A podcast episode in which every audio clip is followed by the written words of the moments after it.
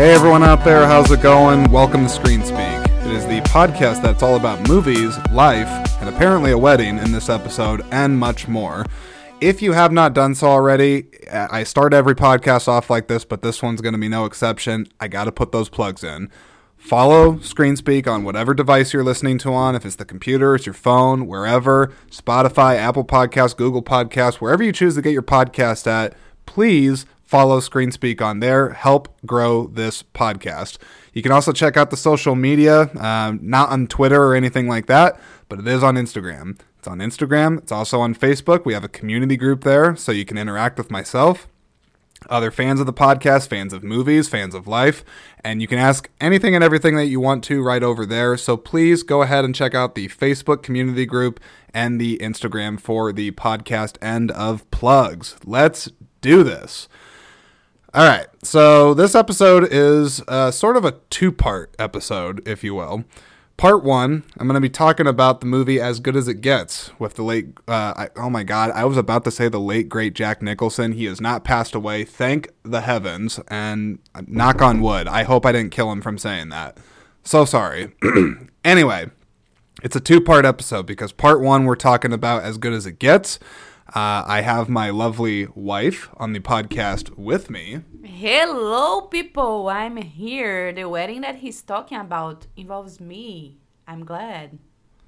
Did I actually say that this was a wedding special yet? Yes, you did. Oh, I did in the intro. That's right. Yes, you did. Go ahead. Okay, so part one, as good as it gets. That's the third time I've said that. Part two is a wedding special, and the reason that these two are tied together. That's why the bride, not to be anymore, but the actual bride is here. As if that wasn't apparent, but thank you, sweetie. I guess he loves me. It's safe to say from all that paperwork and the ring that's on your finger. So, yeah. I'm not a single lady. I'm not a single lady. I'm not a single man. I am a married man. Whatever now. Excellent, excellent start to the podcast here. I'm sorry for my singing skills. Go ahead, Jordan. Okay, so the reason that these go hand in hand, uh, my wedding and this movie, is because I actually incorporated this movie into the vows to my wife in this wedding. And she had actually never seen this movie prior to uh, me doing that in the wedding during the ceremony.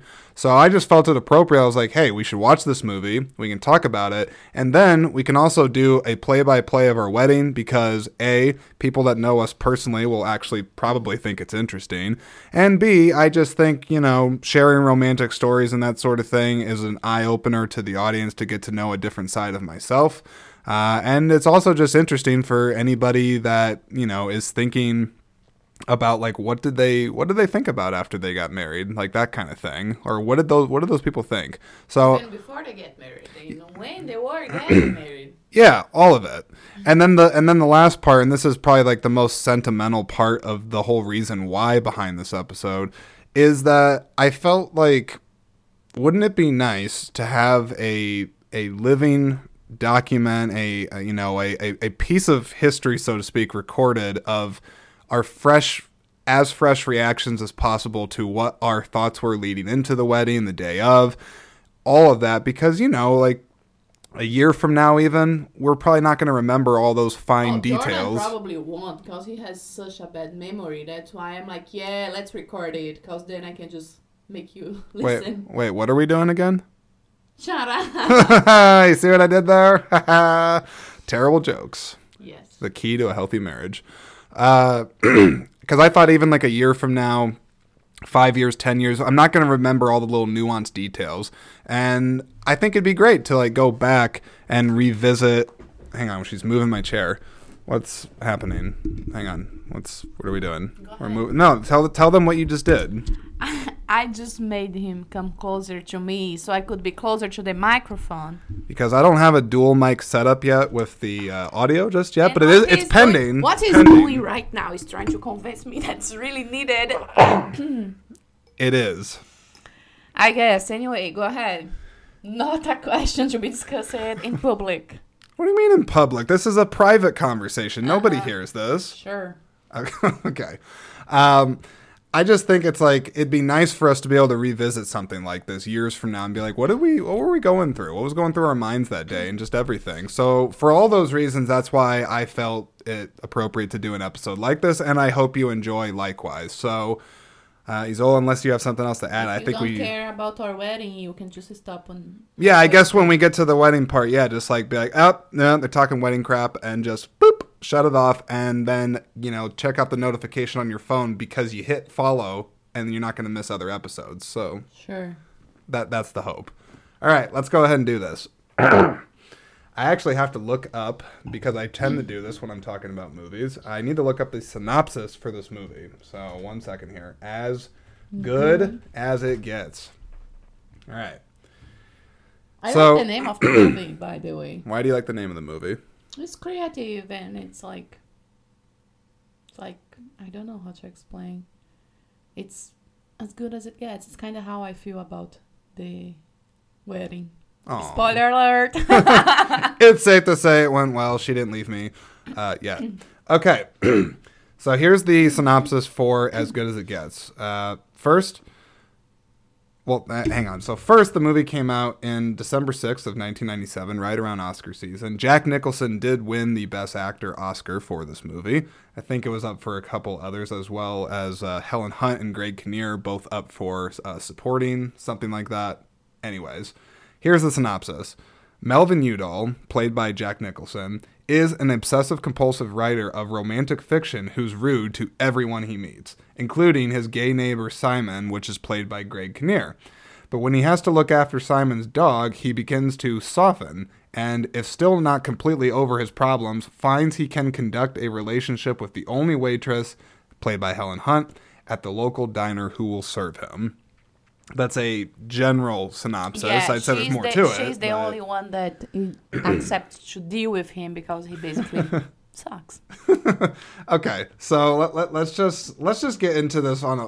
I want to start this on a positive before we talk about the characters just yet. I didn't say anything negative, but he does. You suck. just said he sucks. yeah. The character, the character of Melvin sucks. No. Yeah, he did. no. Yes, he did. What? What do you? Yes or no? I think He does, but who doesn't? Go ahead. Right.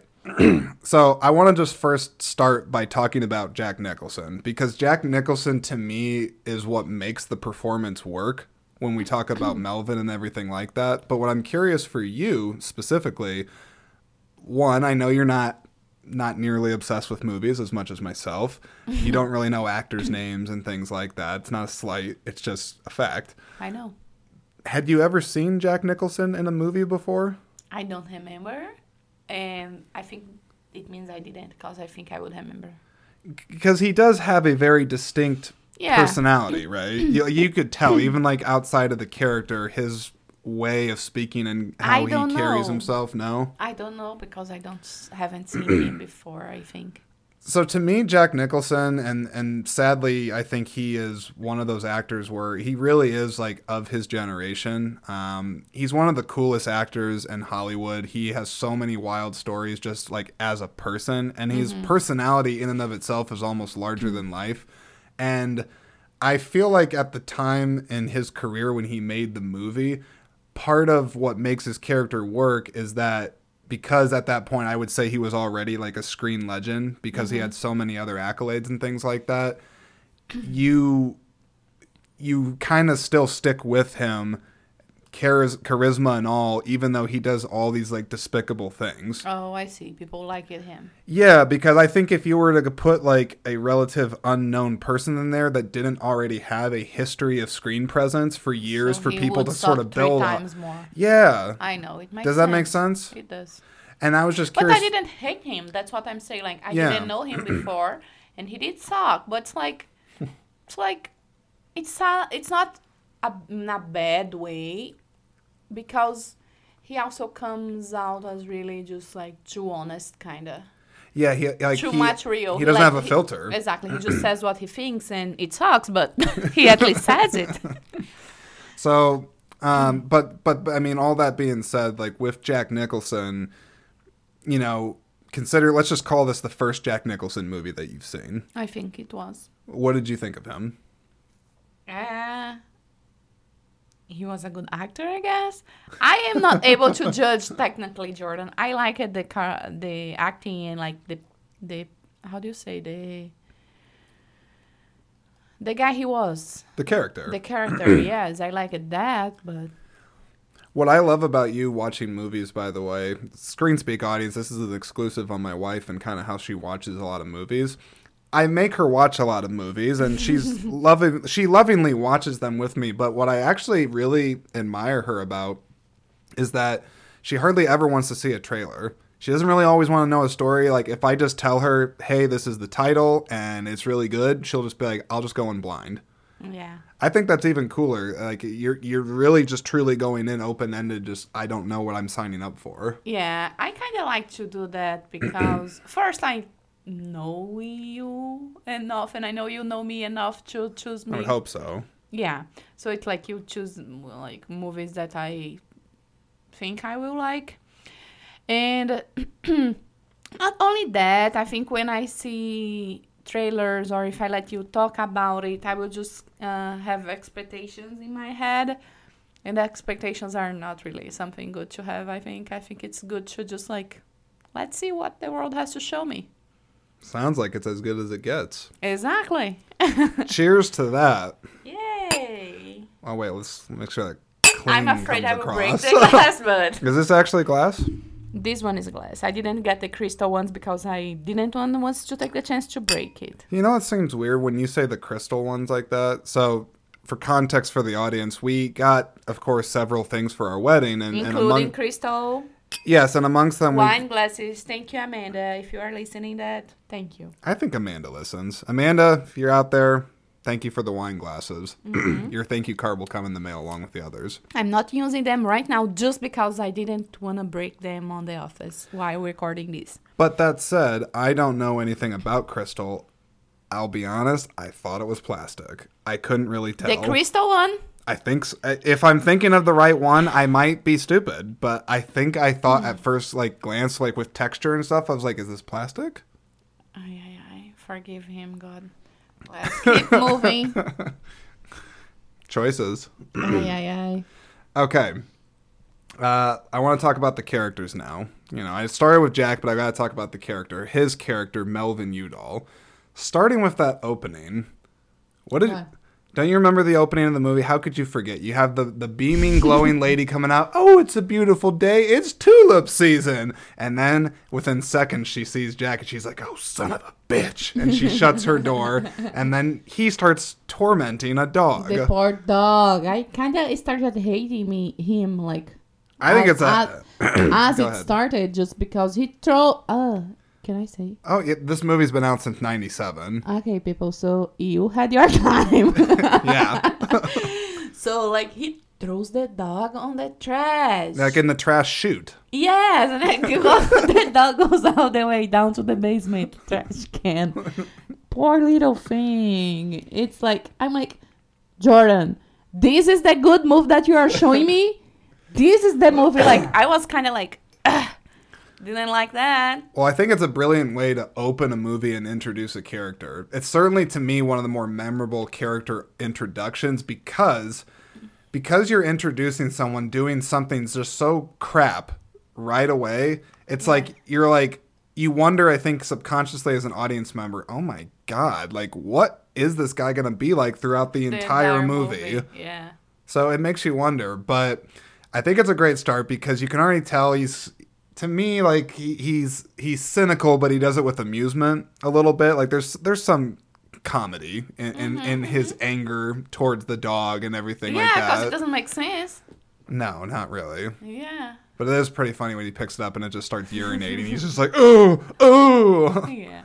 Um, but moving on from that, we learn that he is amongst probably many diagnosable mental disorders. He is most certainly obsessive compulsive uh, disorder. He has OCD.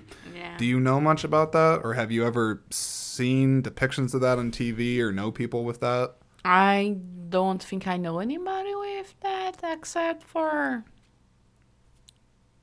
The the guy Melvin. yeah, Melvin. yeah, and uh, but I have heard about it. But like his is like really high level. He really needs some treatment. I thought you would like that he has an entire cabinet full of just soap. He's very clean. Oh, I or- I like it how not only clean but like kind of organized he was. Extremely organized. I might be a little bit OCD. I was gonna say, are you sure? Myself. You, I mean, because he packs a suitcase extremely well. His yeah, I'm not. I'm not. tidy. I'm jealous because he's better than me. I wish I would be happy on his house though. But he also works from home, so I feel like that makes it easier for him. I don't know about that. I don't know. But the core question that I have for you, if we're just talking about his character as a whole, is he is no doubt an asshole. Let's just call it what it is. Mm-hmm. There is many traits of him that are certainly a-hole-ish. However, I also think the movie makes a strong case that he's actually very lovable, but he has a hard time expressing it. And it makes his life essentially a living hell because of that Yeah. constant mental turmoil that he has. So my question for you then on him is though he's an asshole, did you ultimately find him to be lovable or have any sort of redemption oh, Yeah, to him? I did. I think so. I never, like I said, I never hated him. I like, I like him. I never did dislike him. Like I disliked some things that he did. Such as throwing the dog on the trash. If you Eh. throw the human, it would be okay. I'm kidding, humans that are out there listening, but you know, a dog? No. what other things did you like that he did? uh, taking care of the dog, even though he kind of like hated doing it because of like at the beginning, you know, just like I love he the, has never had something or someone at his house and Yeah. he accepted to take care of the dog so i thought that was cute he accepted just the fact that, that like after he started getting a little bit more sweet with with the dog thing just the fact that he was open to try to be a better person to be able to have a relationship Mhm. that says a lot I also think uh, so. I think a couple things that just sparked just now. Uh, one, it is interesting that he has like all these sort of despicable traits and whatnot, but he actually makes a very successful living writing romance novels Yeah. specifically tailored to women, yeah and yet he can't connect with one to save his life. because it shows that he has the loving part on him Yeah, but he just there. is not able to socialize and uh, well to put it Um, out there so writing is totally different than acting on it Very true. Uh, gotta throw one of the greatest quotes in the movie. I'm not saying I agree with it, screen speak, but I mean, if we're talking like really top quotable stuff from movies, uh, the part where he goes into the publisher to ask for his publisher's doctor for the boy. And the one secretary sees, and she's like, "Can I just ask you a question, please?" And he's like, "Oh Jesus!" And she's like, "How do you write women so well?" And still to this day, it puts a smile on my face because it's delivered by Jack Nicholson. Is when he says, "I, I, I think of a man, and I take away reason and accountability," and she just has like the the And craziest look, and then just goes into the elevator, and boom! It's like that is a mic drop moment if I've ever seen one. Sorry, women out there. I'm not saying I agree with him, but it is funny. now, I want to touch on the dog quick. I love when the dog. To me, to me, the dog is definitely a character in the movie um, because it, he is it it's a, it's the instrument of the movie that brings out his kind of soft spot that eventually does extend to the people that are in his life. Uh, but I love.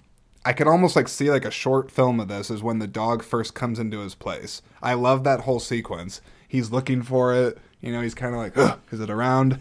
And the and the dog. I wonder how they trained him to to do that on Uh-huh. camera. God knows how many takes that would take to do that. But I just Yeah. love when the dog's there and you can tell that it's feeding off of his energy of like I don't think I'm supposed to be here and I don't think this guy likes me you know and he's like he's like we don't have any dog food here we don't want no dog food here it's comical yeah poor little thing but it is eventually super cute when he starts to realize oh shit I actually really really like this dog and the- the dog really really likes him more than his walks over the owner cracks in the sidewalk Yeah, just like him. It's the so dog, sweet. the dogs get as crazy as him. This movie has such a, a sweet underbelly to it. Uh, I mean, since we're talking about pets, I thought that analogy was appropriate. But it, it, it really does. Because there's so many just genuine moments of heart in this movie amidst Yeah. all the comedy and everything else that I, I really, really like. Um, but anyways, more more on Melvin here in a second. Melvin, also, I, I touched on how he's like cynical and whatnot you could say he has like a very sort of pessimistic, hate, hateful outlook towards life, but I think it's funny. Now, I don't know if you always think this because sometimes in our own personal life, Isola tells me I can be a bit of a pessimist. And I do it sometimes as like humorful or like I try to be humorful with it sometimes, but Isola doesn't pick up on that. Because it's not funny. but see, sometimes it is to me. And mm. I'm like, I just like you never you never pick up on No, on the movie, I thought it was. Ay, but not me. sometimes, Jordan. Sometimes. I don't know. I just like I I I seem to gravitate towards characters in movies that say dark things but with an edge of humor to it. I, I Yeah. really really enjoy really, it because really it's just I think on a, on a side of myself it's relatable, but then it just feels more real to me humor wise than something that's a little less, you know, hard around the edges. Yeah. Uh, okay. Uh, what did you think of Greg Kinnear? Who's Greg Uh, Kinnear? Greg Kinnear plays Simon, the neighbor that is the Oh, art, yeah, the- yeah. who does the paintings. What I think about the actor? Actor, the character, the whole thing. I don't know about the actor because again I don't know him. The character was I liked him. hmm Was sad, but He puts up with a lot. yeah. I mean, In the first, beginning, in the beginning, he seems to be just like a rich guy that doesn't really Mhm. care and stuff. But I think one thing that I think of with, with his character that I think Greg Kinnear portrayed really well in it is, well, a just how brutal it is to you know have like a house robbery happen and have your life basically be shattered in one single moment. yeah, But I don't know, like the the way they wrote his character and the plot with it of him essentially losing his livelihood and having to, you know, dr- go home to try to beg for money from his parents. I don't want to comment on that just yet, but I do think of the subject of just how, like you said, you commented how he's seemingly well off from the beginning, and you assume he's fine, but all it really takes is one thing, one thing to happen. I mean, granted, life changed. I mean, he has to go to the hospital. He almost probably died Mm-hmm. from it, but it can all be taken away. It can all be taken away in a moment. And as proud as some people are, I'm sure after they achieve money in their lives, it can bring a person down to their most basic human form. And so I think about that with with his with his character and everything. Mm-hmm. I didn't know if you had a thought on that. yeah, I think he he did like. It really shows that life can change too quick I also really enjoyed how he for both of them because it's like it changed his life, but it also changed his neighbor life. Exactly. I actually really like the neighborly aspect to the movie that eventually comes through. Yeah. We should all strive, I think, to just try to be more neighborly to each other, not just like in our own neighborhoods. neighborhood, a beautiful A beautiful day in the neighbor. neighbor. Would you be mine? Could you be mine? Yes, we should be. It's a good movie. Beautiful Day in the Neighborhood with Tom Hanks. Check it out now. Uh, okay. Another thing I wanted to uh, touch on with Greg Kinnear, uh, the character Simon. I thought he did an incredible job internalizing the struggle of what it must feel like to be somebody that's gay, but knows what society at the time thinks of him and still is owning it, but not like flaunting it everywhere and like doing everything like that. I just thought he he had a really fine line to walk with that because I don't think playing a, a character of the of a different sexuality is easy.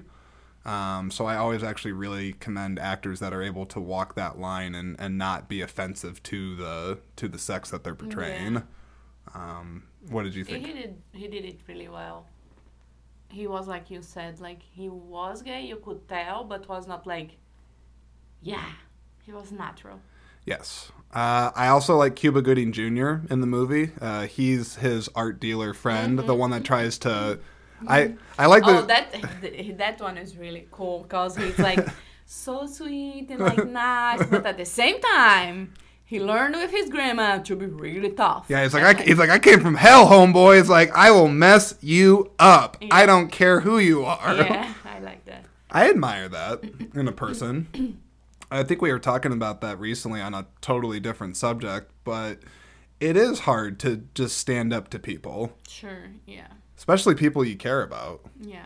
Um, I don't know. Not saying I would want to go that far and like yank someone out of their apartment when they open the door and like put them in a corner. I think it's funny, but still, uh, it's something to be admired.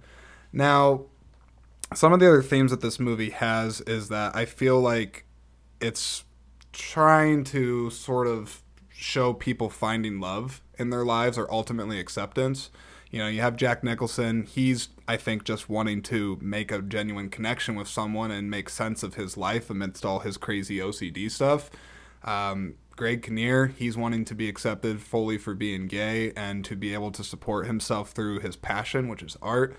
Uh, Helen, the waitress, she has struggles as being a, a single mother uh, with a boy that has autoimmune disorders uh, and also just struggling to make a connection with someone as a single mother. Yeah. Uh, which they have that one weird guy that like remember like that tall kind of douchey guy and like he like Oh, starts yeah, licking her right he like licks her head and he's all Uh-huh. upset that he can't just get any action. Yeah, because the kid is sick and she has to like go there, take care of him.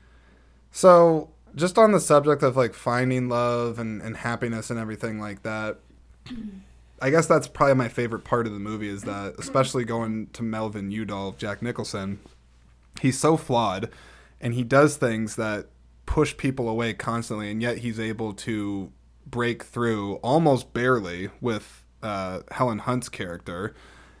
And and I don't know, I just I, I kind of like to ask you, Isola, like, do you think that you know, like there's hope for everybody, even like people that, you know, treat others badly? Like, do we always just assume they do it because they're just a straight a hole, or maybe they have things going on in their life? Like, where's the have- where's the hope? I guess. I have a strong tendency of trying to to understand what's going on with people and to think that to try to think that people are not just mean that sometimes there is a reason behind that we are like essentially deep inside good things you know like a dog like a cat like just supposed to be good and supposed to be nice but because of circumstances or diseases or like mental health or whatever we just are not sometimes. So i don't think he like i think that there is hope. There is hope. I don't know if we are patient enough to seek for that. And sometimes people are not wanting to change either so. I think change is actually a because he like i said in the beginning he was like actively trying to change. Mm-hmm. Although he was failing a lot. Every time like she said every time he said some try to i think you said every time you he would try to do something sweet he would just not know how to do it so funny like or it's like he would do something sweet and then the And very right next after- instance yeah. he'd mess it up. yeah yeah with he's his trying mouth. but he just doesn't know how to and it takes time for you to learn to become a good person I love how he gets you almost see he's giddy like a kid when he goes on that trip to New Hampshire and he's like, I got the whole trip programmed. I, I got it. And like he's trying to have fun with it and he has like CDs for all the moods and I'm like, Oh, that's like that's so sweet. It Yeah. genuinely is. he did his job the way that he thought he he should do. And actually, I just thought of this because uh, I didn't think about it before. But with if we're talking about like you, you touched on change a moment ago, like a person like you know actively wanting to change or maybe not accepting that things are changing. I actually look back at the character Simon again. Uh, because his world gets whole all rocked from uh, a house robbery and being beaten nearly to death and, and all these different things. But you know, and this is a spoiler, but I, again, this movie's been out since '97, so you've had your time. Um, they go on this trip to try to get uh, money from his his parents, uh, who he's a, has a strange relationship with to begin with. But then ultimately, he ends up coming back from it without the money, without anything, and is just like, no, like uh, this is where my life is at right now, and I'm gonna land on my feet. And if I lose my apartment, if I lose my livelihood, then so be it. Yeah. I don't know. I thought that was beautiful. Yeah. I thought that was beautiful because so many people this this relates I'm sure to a lot of people out there, but it's like we've all had a family member that has probably fallen on a hard time before or we know a friend that has, you know, tried to borrow money or things like that. And, and most of these things aren't talked about openly in public anyway. It's a it's a very sensitive topic with a lot of people, spe- especially if it's between family members. Um, but to to actually like just kind of not own up, but just be so letting go and just like accepting and just trusting that somehow I'm gonna be okay, Oh yeah. and it might not be in my plan or like what I thought would be the right way, but I'm just gonna trust it and it and it works. And then for him, it does because uh, Jack Nicholson, he, you know, rather than trying to have him go look for some other like friend to stay at or something like that, he's like, I got this big apartment. I'm your neighbor. I have a big room right here. Bunk up with me for a little bit. Yeah. I'm like, that's that's wonderful. And then like that you can tell like he like he made sure they took the trouble to set up his room as like comfortable for Yeah. himself so it didn't just feel like he's like imposing on him. Yeah. It's so sweet. It can make you cry, honestly. So, anyways, all all that all that sweetness just gets to me because I'm a big softy and and at, at my core. Um, okay, I got to talk about the quote uh, that I put into the vow of our wedding. Is I, quoted in our vows, "You make me want to be a better man." I started off the vows actually with that. As he said, he's a sweet. I I'd like to think so. Now, the reason that moment resonates with me is because I think one it just shows a man being truly sensitive and vulnerable as in a moment when it's probably extremely uncomfortable for him to be, and I think that's actually really inspiring for a lot of men to show vulnerability like that and be so open with it. Mm-hmm. But then also, I think it says a lot about humility in a person, like Yeah. that you're you're not too big to to admit that you have problems, but that you could look to somebody, you know, with hope and and faith and know that like this person somehow just kind of is going to be there and, and understand all my shortcomings and everything like that. It makes you want to work harder. It's it's so beautiful to me, and it's one of my favorite movie quotes. So I, I had to I had to include movies somewhere, but I wanted to get your thoughts on the quote and then you know just you know yeah your thoughts on that. So I loved the quote when I heard it at the vows, and uh, I was wanting to watch the movie to see where it came from.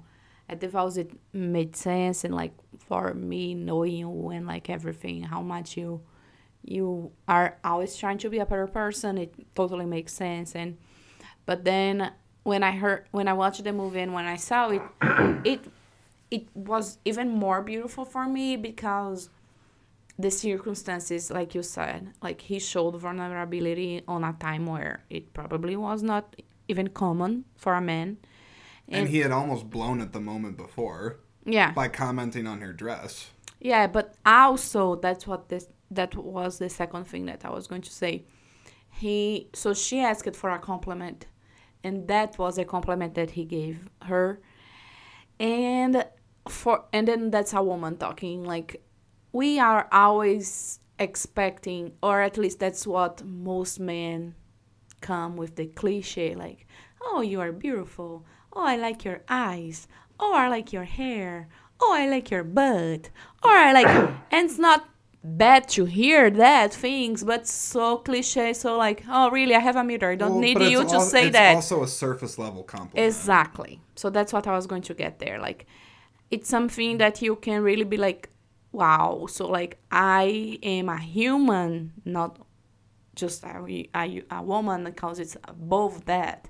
Just a human that inspire another human. And that's like our job here. So she could have died right after. I I agree, and I think the the moment in the film's handled beautifully. I like that there's actually like a a pause or a bit of a break in the moment. They don't just cut the scene right away. They kind of let it breathe for a minute.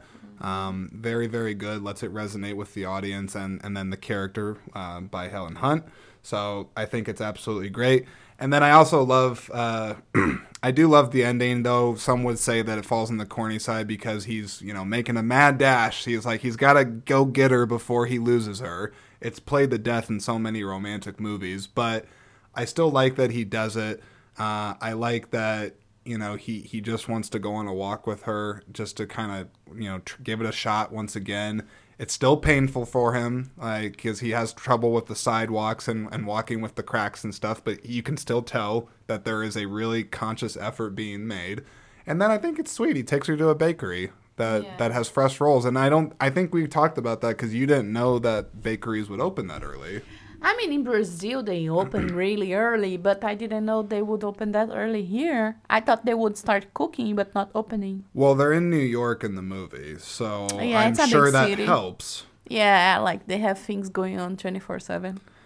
All right, final thoughts on As Good as It Gets before we move into part two of this podcast, which is all wedding breakdown, or just wedding We breakdown. kind of gave some spoiler with Nicole.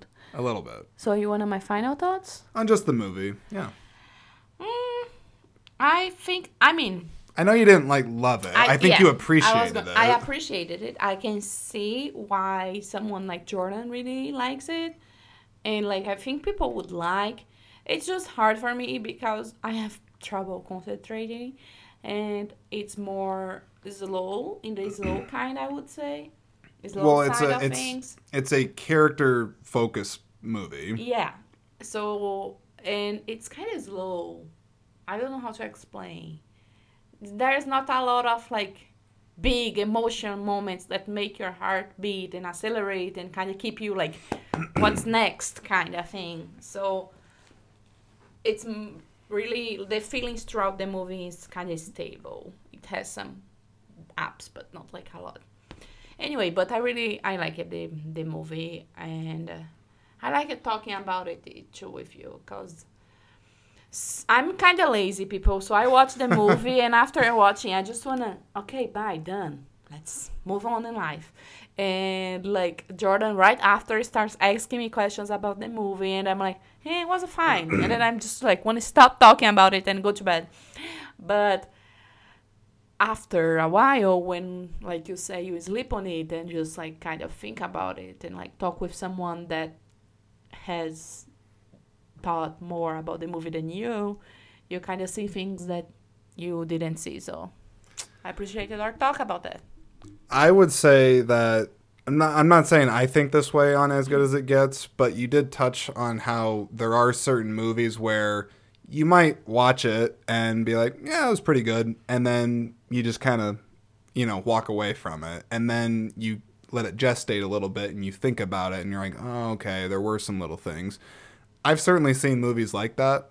For me, this movie isn't like that. I, I just think there's a lot I was able to pick up on right away. Jack Nicholson is like, he really rises to the top for me in this movie. It's one of my favorite performances by him. Uh, this also, I think, comes from the person in a lens that I've seen a lot of his body of work prior to that. I mean, granted, the movie was in 97, but hey, I've, I've been alive since 91. So I saw Jack Nicholson movies when I was a kid. I did. Uh, and I'd since seen movies after the fact. I didn't see it right when it came out in 97. But the point is, is that I had other movies to compare it with, and so that helped. Uh, I also really appreciated it just strictly from a writing perspective. I thought all the characters in the movie, while not being many, are very well fleshed out. They feel like individuals, they like that. feel They- lived in. I like it that they didn't have a lot of people No. I actually think I told you before that I could see like this movie feels very much like a stage play almost in a way because it is set with a very like finite amount of characters. They're not in too many different settings. So if a stage production ever wanted to try to do like a Broadway version of this, I actually would probably eat it up and watch it. Uh, though I'm sure any actor would be terrified to try to fill the shoes of Jack Nicholson because that's a pretty tough act to follow. Um, but anyways, last thing I'll say about the movie is that I think it's endearing. I think it's a movie that, like Isola said, it might not have like super high ups or super high downs, but it has just a really solid center to it. And there's just lots of moments where you might not like openly like ha ha ha ha ha laugh, but you'll still smile or chuckle and be like, "Oh, that was clever." And there's just a lot of moments like that peppered throughout the movie that to me stand the test of time and stick. Uh, and and that's why to me this movie is a classic. It's a romantic comedy classic in my opinion. Uh, and I definitely think if you haven't seen it by this point, uh, it's definitely worth seeing. But all that said, I think it's time that we talk about our wedding. Let's get personal. Let's do this. Uh, we're married Yeah. officially, sacramentally, not just on paper. That's the real deal now. I was joking with him before the church wedding that if he wanted to divorce, we would just go to the court. But now, if he wants to divorce, we will go to hell. So it's a little bit harder to get rid of me now. So I want to go.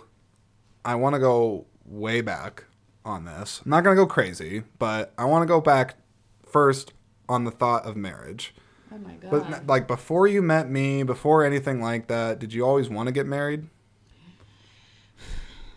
For a long time on my life, I didn't. I mean, a long time seems like I'm a hundred. When I, I think Like, like, for- 102, maybe, Shut right? when I I think until like 15ish I didn't because I saw a lot of failed marriages and I thought every marriage would be a failure. So I didn't. But then I fell in love with someone and then what I thought it was love anyway. So I was like hoping to build a family and I also met a couple families that were good families and that work it out and marriages and stuff. So I started in having hopes that I would maybe be able to find someone that would make marriage be worth it. So yeah, I guess that's how I felt before. Did you on the on the on the side of that? Like, did you what ever? about you? You have to answer. Well, uh, what was my question? See, my memory's terrible. Uh, yeah, I'm just yeah. ki- I'm just What kidding. I know the on- question. I know the question. Uh, uh, I think I always thought I wanted to be married uh, from an early age. I think there may have been a time in my life where I was just sort of open to whatever the possibility was. Like if I was single for forever, then so be it. Uh, I didn't. I didn't have uh, a lot of luck with uh, women growing up. Quite frankly, like my first real girlfriend wasn't until uh, like my, you know, technically third year of college. Uh, so I, w- I would say I was a late bloomer on that front. So I didn't really have high hopes, uh, but I think I always wanted to. Now my my other question I had for you though was outside of like the do I want to be married or don't want to be, assuming you did because I think you did. What was your thought on like the wedding itself? Because I feel like, at least from a guy, we always hear that women are always thinking about their dress from an early age. They're always sort of planning No. things out in their heads. I didn't know if you had expectations of the day and everything like that. No, I didn't have a, a lot of. I know, like you said, I know people that knew like everything that they wanted, how they wanted, like the readings, like everything. I didn't. The only thing I thought about was like just hoping I would find someone that would be would be like good enough for marriage, like that would be a good man and a good husband. But mm, the wedding itself, I didn't like you know uh, that even like I didn't even know if I wanted to have like the par- the celebration, not celebration, the reception and stuff. I knew I wanna have the ceremony and the uh, religious part of it. I knew I wanted that, but I didn't know about the rest of it. So Why, why me- didn't you know? I don't know. I didn't. I didn't know if it would be like necessary, but I'm glad we did. I mean, is it strictly money? No, was not. I think it's just. it's just. She keeps trying to pick my face. I was trying to clean. I think that She's was been trying. forehead. She's been trying to do it for 20 minutes now, folks, and I'm trying to like mouth at the mic. I'm like, please stop doing that while I'm I recording. Was not speaking. That was off. I mean, I was, but then I stopped. Then there was a. I love the contradiction. I wasn't doing it, but I totally was. Stop doing it. Stop. I was picking him, and then I stopped because he got Can you not mad. focus enough on just the conversation? But then he had a black thing on his head, and I was trying to. I just got assaulted. She just I slapped was- my freaking I head. was trying to clean it. Stop. See, people, marriage is so good. Get married. It's. It has to be off. You've just rubbed it off my face like Let five me- times. wait, people, Do excuse me. Get in freaking intermission because oh my god. Okay, go ahead. Can you focus? Are you editing this part? I no, I'm not. I'm keeping it in. This is real. I'm keeping it in. It was insane. Like her eyes kept going up to my forehead, like I'm talking, and I'm like, I don't think you're fully listening. because there's that black thing on your forehead. Anyway, Easily distractible. Jeez. I told them I'm hard to concentrate. oh, yeah, sorry. All right, let's test your memory. What were we just talking about? I was saying that I don't know why it was not only about money. Of course, maybe it was also, but like, not only. I think it's more because like the party is not like was not as important to me as as Stop Jordan.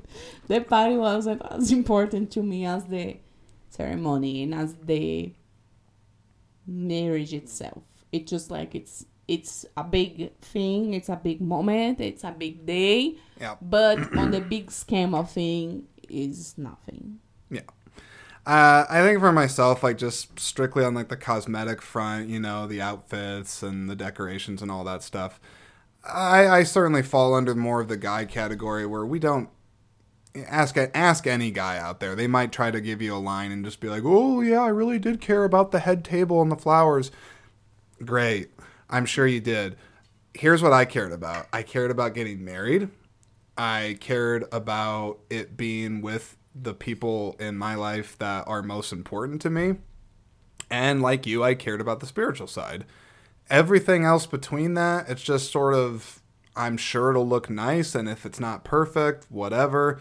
Uh, but we'll just kind of figure it out. And I can certainly tell you, especially early on in the planning process, once we started getting into it, I did have more expectation.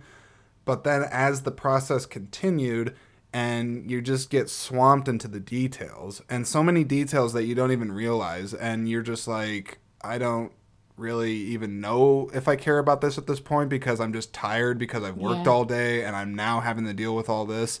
There were so many things I felt towards the towards the end of it that just ultimately didn't matter in the end that I thought would. So I was surprised about that.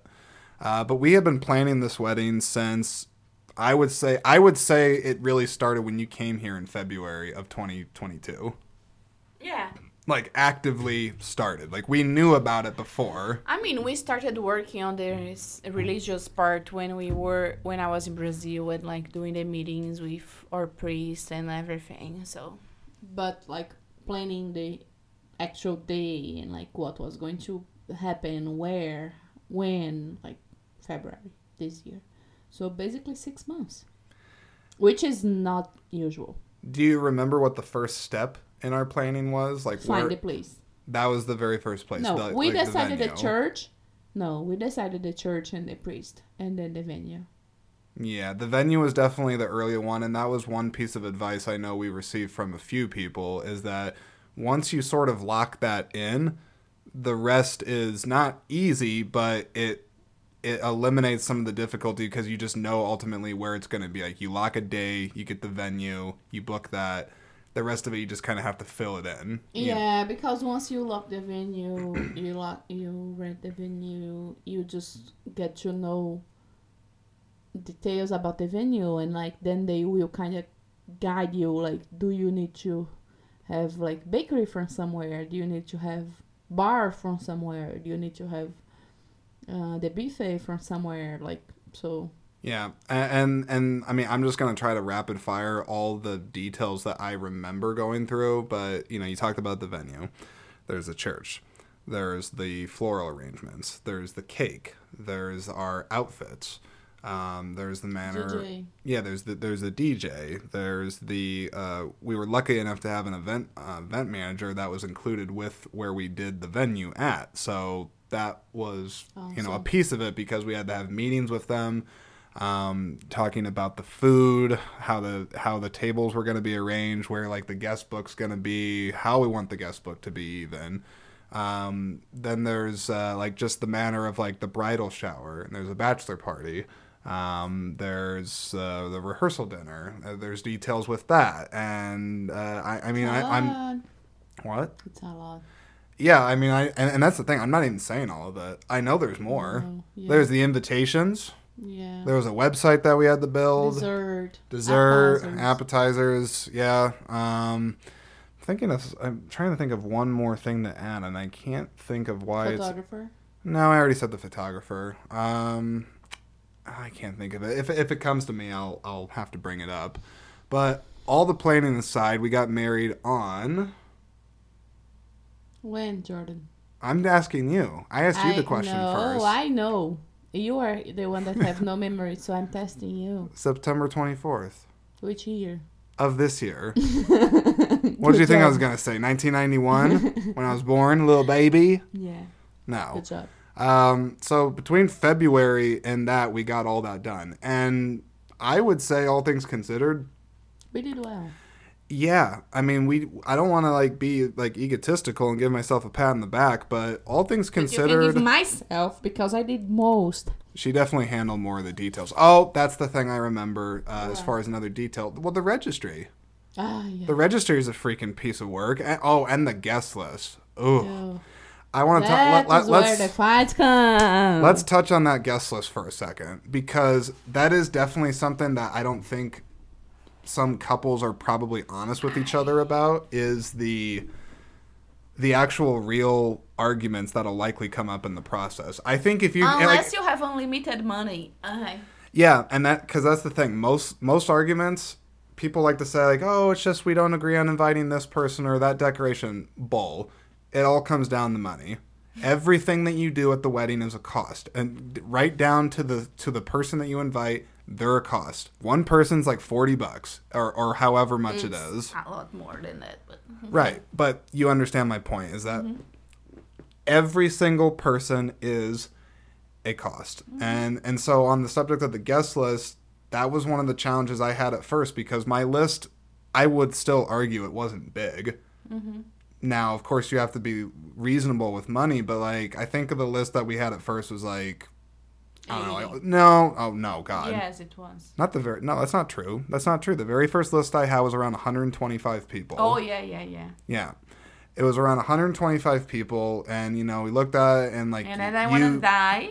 she kind of lost her patience with me. It was going like, "Oh my god, like it's too big," and like I was just like, "Hey, this is the draft. This isn't final, so relax because we're gonna make cuts. So like, don't worry about it." Uh, and then that's, but then that's challenging though because you you think that stuff doesn't matter. You're like, well, like it doesn't really matter, like all the people that are there, but. I think even even for someone like myself, it's like I'm not that popular, and the list was larger than even I thought because I know more people than I think I do, if that makes sense. You think you don't, but then you start going through your mind and like you start really like writing these names down and adding them. You're just like, okay, oh yep, I want them. Oh yep, them and them and them and them, and none of this was even including your family. Yeah, that's what I was like. What? Too I, much. I was good. I know, but we worked we worked it out and did it. Um, so let's talk about our days, What do you mean? our days of the wedding. Like you know, I want to talk about our perspectives because we did the classic thing where the night before I slept in the the uh, wedding suite that we were at because this was at a hotel. Uh, Isola stayed with her matron of honor, and God, it, it wasn't your mom in the room too. And my mom. Yeah. Yes. So I thought we could talk about our perspectives from the morning uh, that we woke up for the wedding to the moment that we got uh, together at the altar. Start with you. Oh my gosh. We we we stayed in different rooms in the same floor though, but in different rooms and like I remember that I was just hoping I could get a good night of sleep. I went to the bedroom. I just like went to bed kind of as early as I could. I don't remember what time, but I think like 11 ish. We just went to bed, all of us, because we knew we would. I had to be on the hair appointment at 8.30 on the other day, so I was like just trying to sleep early. I didn't sleep really well, but I slept with my mom. So it was kind of cute to just share the bed with her and like hug her the first thing as I woke up and like started getting ready to go to the hair appointment. Should I just say the whole thing before? Everything. Okay. Details. I went to the hair appointment. We were supposed to be there at 8. Uh, no, at 8.30 and we got there like 8.10. We just got there, like they started, my friend Chris was there and my middle owner was with me. Her husband went to get us breakfast and we stayed there. We started getting ready. She started doing, the lady started doing my hair and they, the breakfast came, so I ate and I was feeling really calm and really good at that point. I wasn't stressed, I wasn't worried, I wasn't anxious, I was just fine. Totally fine. I was impressed how fine I was. Uh, then I went back to the hotel and then where I was going to have my makeup done and finish getting ready. So I did start my makeup after my mom was done. I started doing my makeup. I mean, the lady started doing my makeup and then we had some mimosas and like was there my mom jordan's mom my maid of honor my friend chris the makeup girl. And andy like my maid of honor's husband was there. Like he was i said that he was the best man of the bride. So he was kind of like my best man because he was just helping us with everything. So he was there taking care of everything that we needed, taking care of my mom too, who doesn't speak English.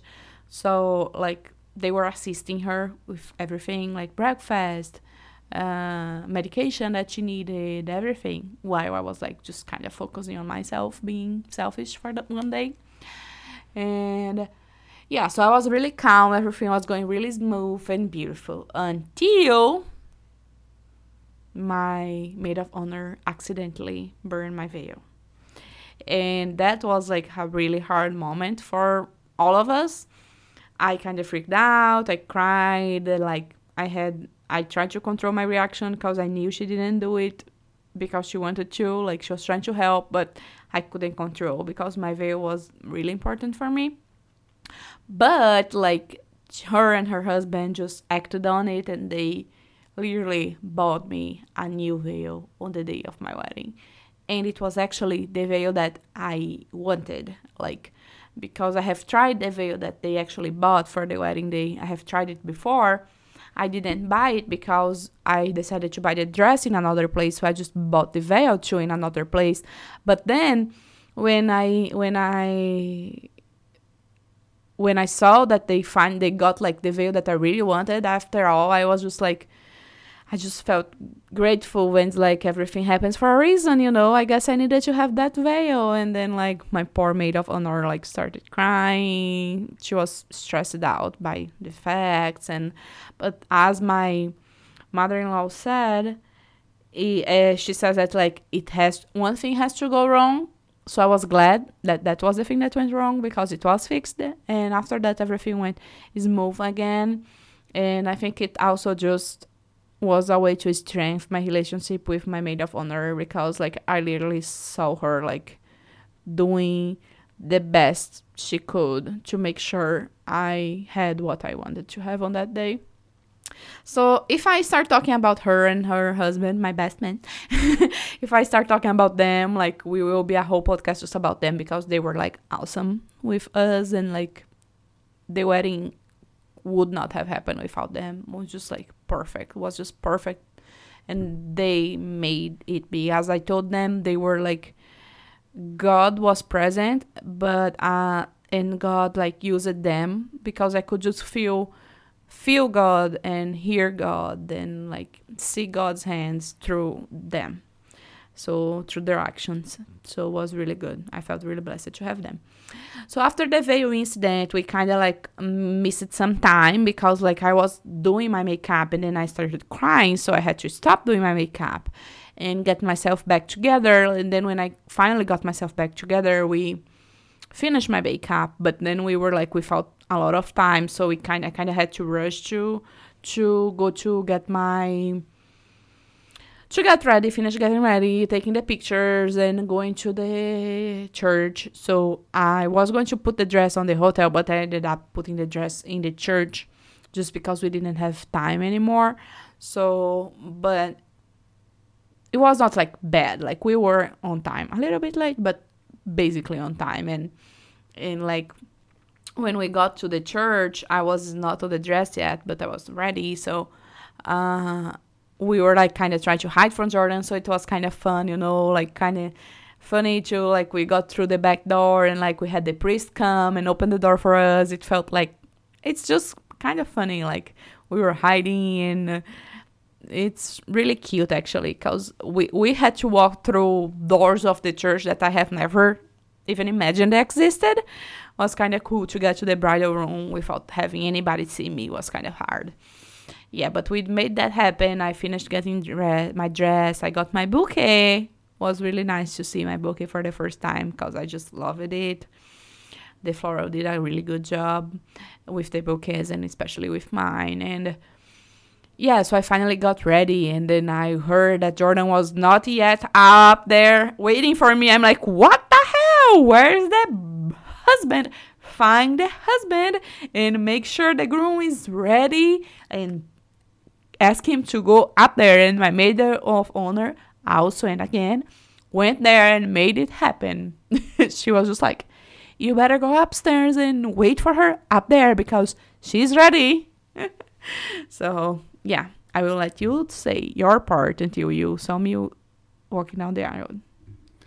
Um, I'm trying to think. So, I'll just start with the night before because I think that's where you had started with basically saying like where you were sleeping and whatnot. Um,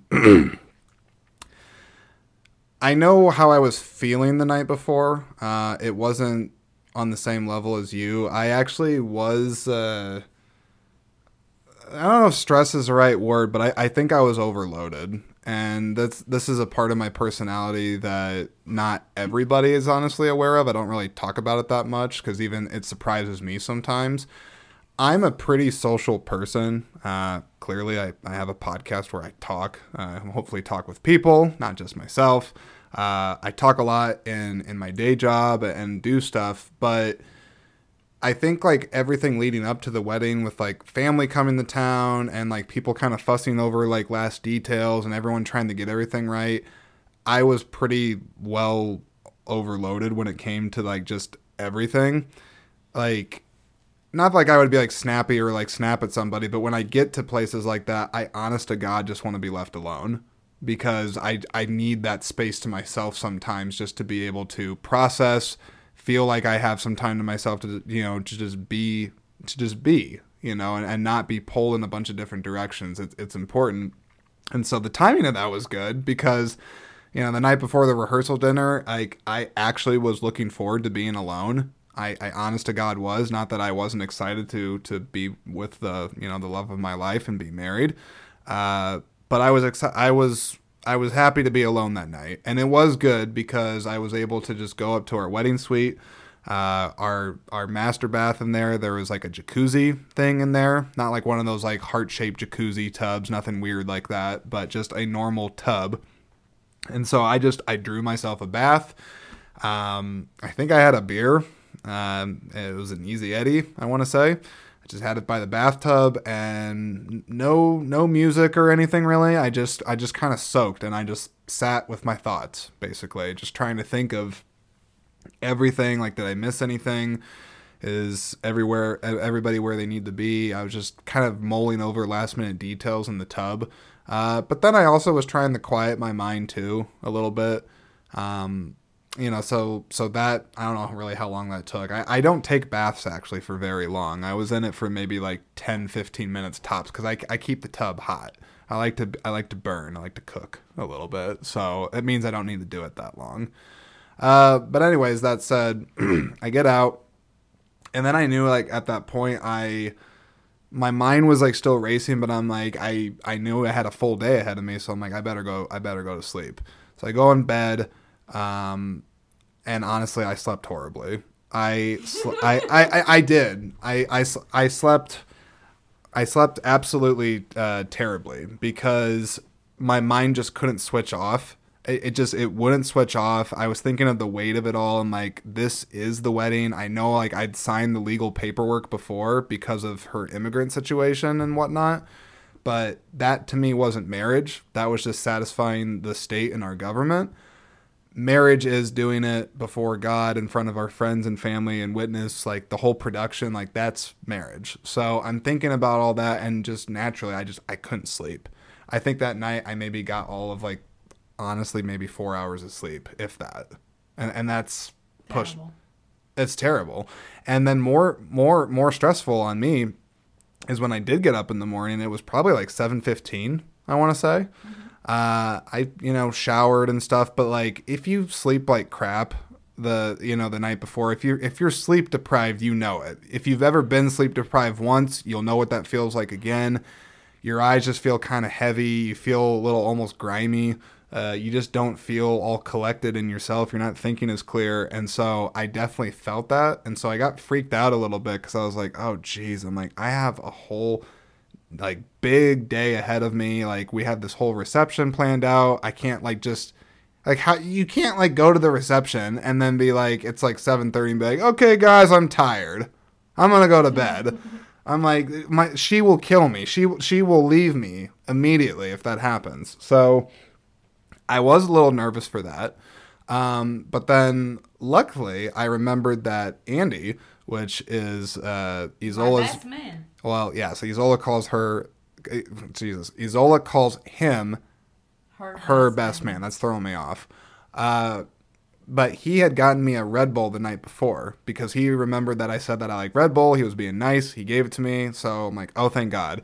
So he gave me Red Bull. I had that, went down and had hotel breakfast. I actually felt lonely at first uh, because it was just me at first. I, I- I think I told my, like my groomsmen. You see me already? Eh, yes, yes, I was, but not not necessarily that. I actually was. I, I was a little peeved at my best man, to be perfectly honest, at that moment because he was running late, and I was like, Jesus, I'm like, it's my wedding day. You couldn't you couldn't make an effort to be on time. I admit I was getting kind of salty about that, but but then uh, I saw my mom uh, and her sister, my aunt. They happened to be down there. They're like, "Oh, should we like see you?" And I was like, "Yeah, it's fine." I'm like, "You come sit, like have have breakfast. It's fine. You guys can see me." Uh, so then they showed up, and then eventually, um, my best man showed up. My groomsmen, one of my groomsmen showed up. The other ones were on the way, so people were coming. And then I was having enough coffee and waffles and eggs, and it was a buffet style, so I stuffed my face. Um, but then uh, but then you know we're, we're just trying to kind of figure out like okay like what do we do? And i knew that a couple of them were still on the way. So i was like let's just go back up to my wedding suite. I don't really know. I don't think we're supposed to go to like the get ready room just yet where like the photographer is going to take pictures of us pretending to get ready.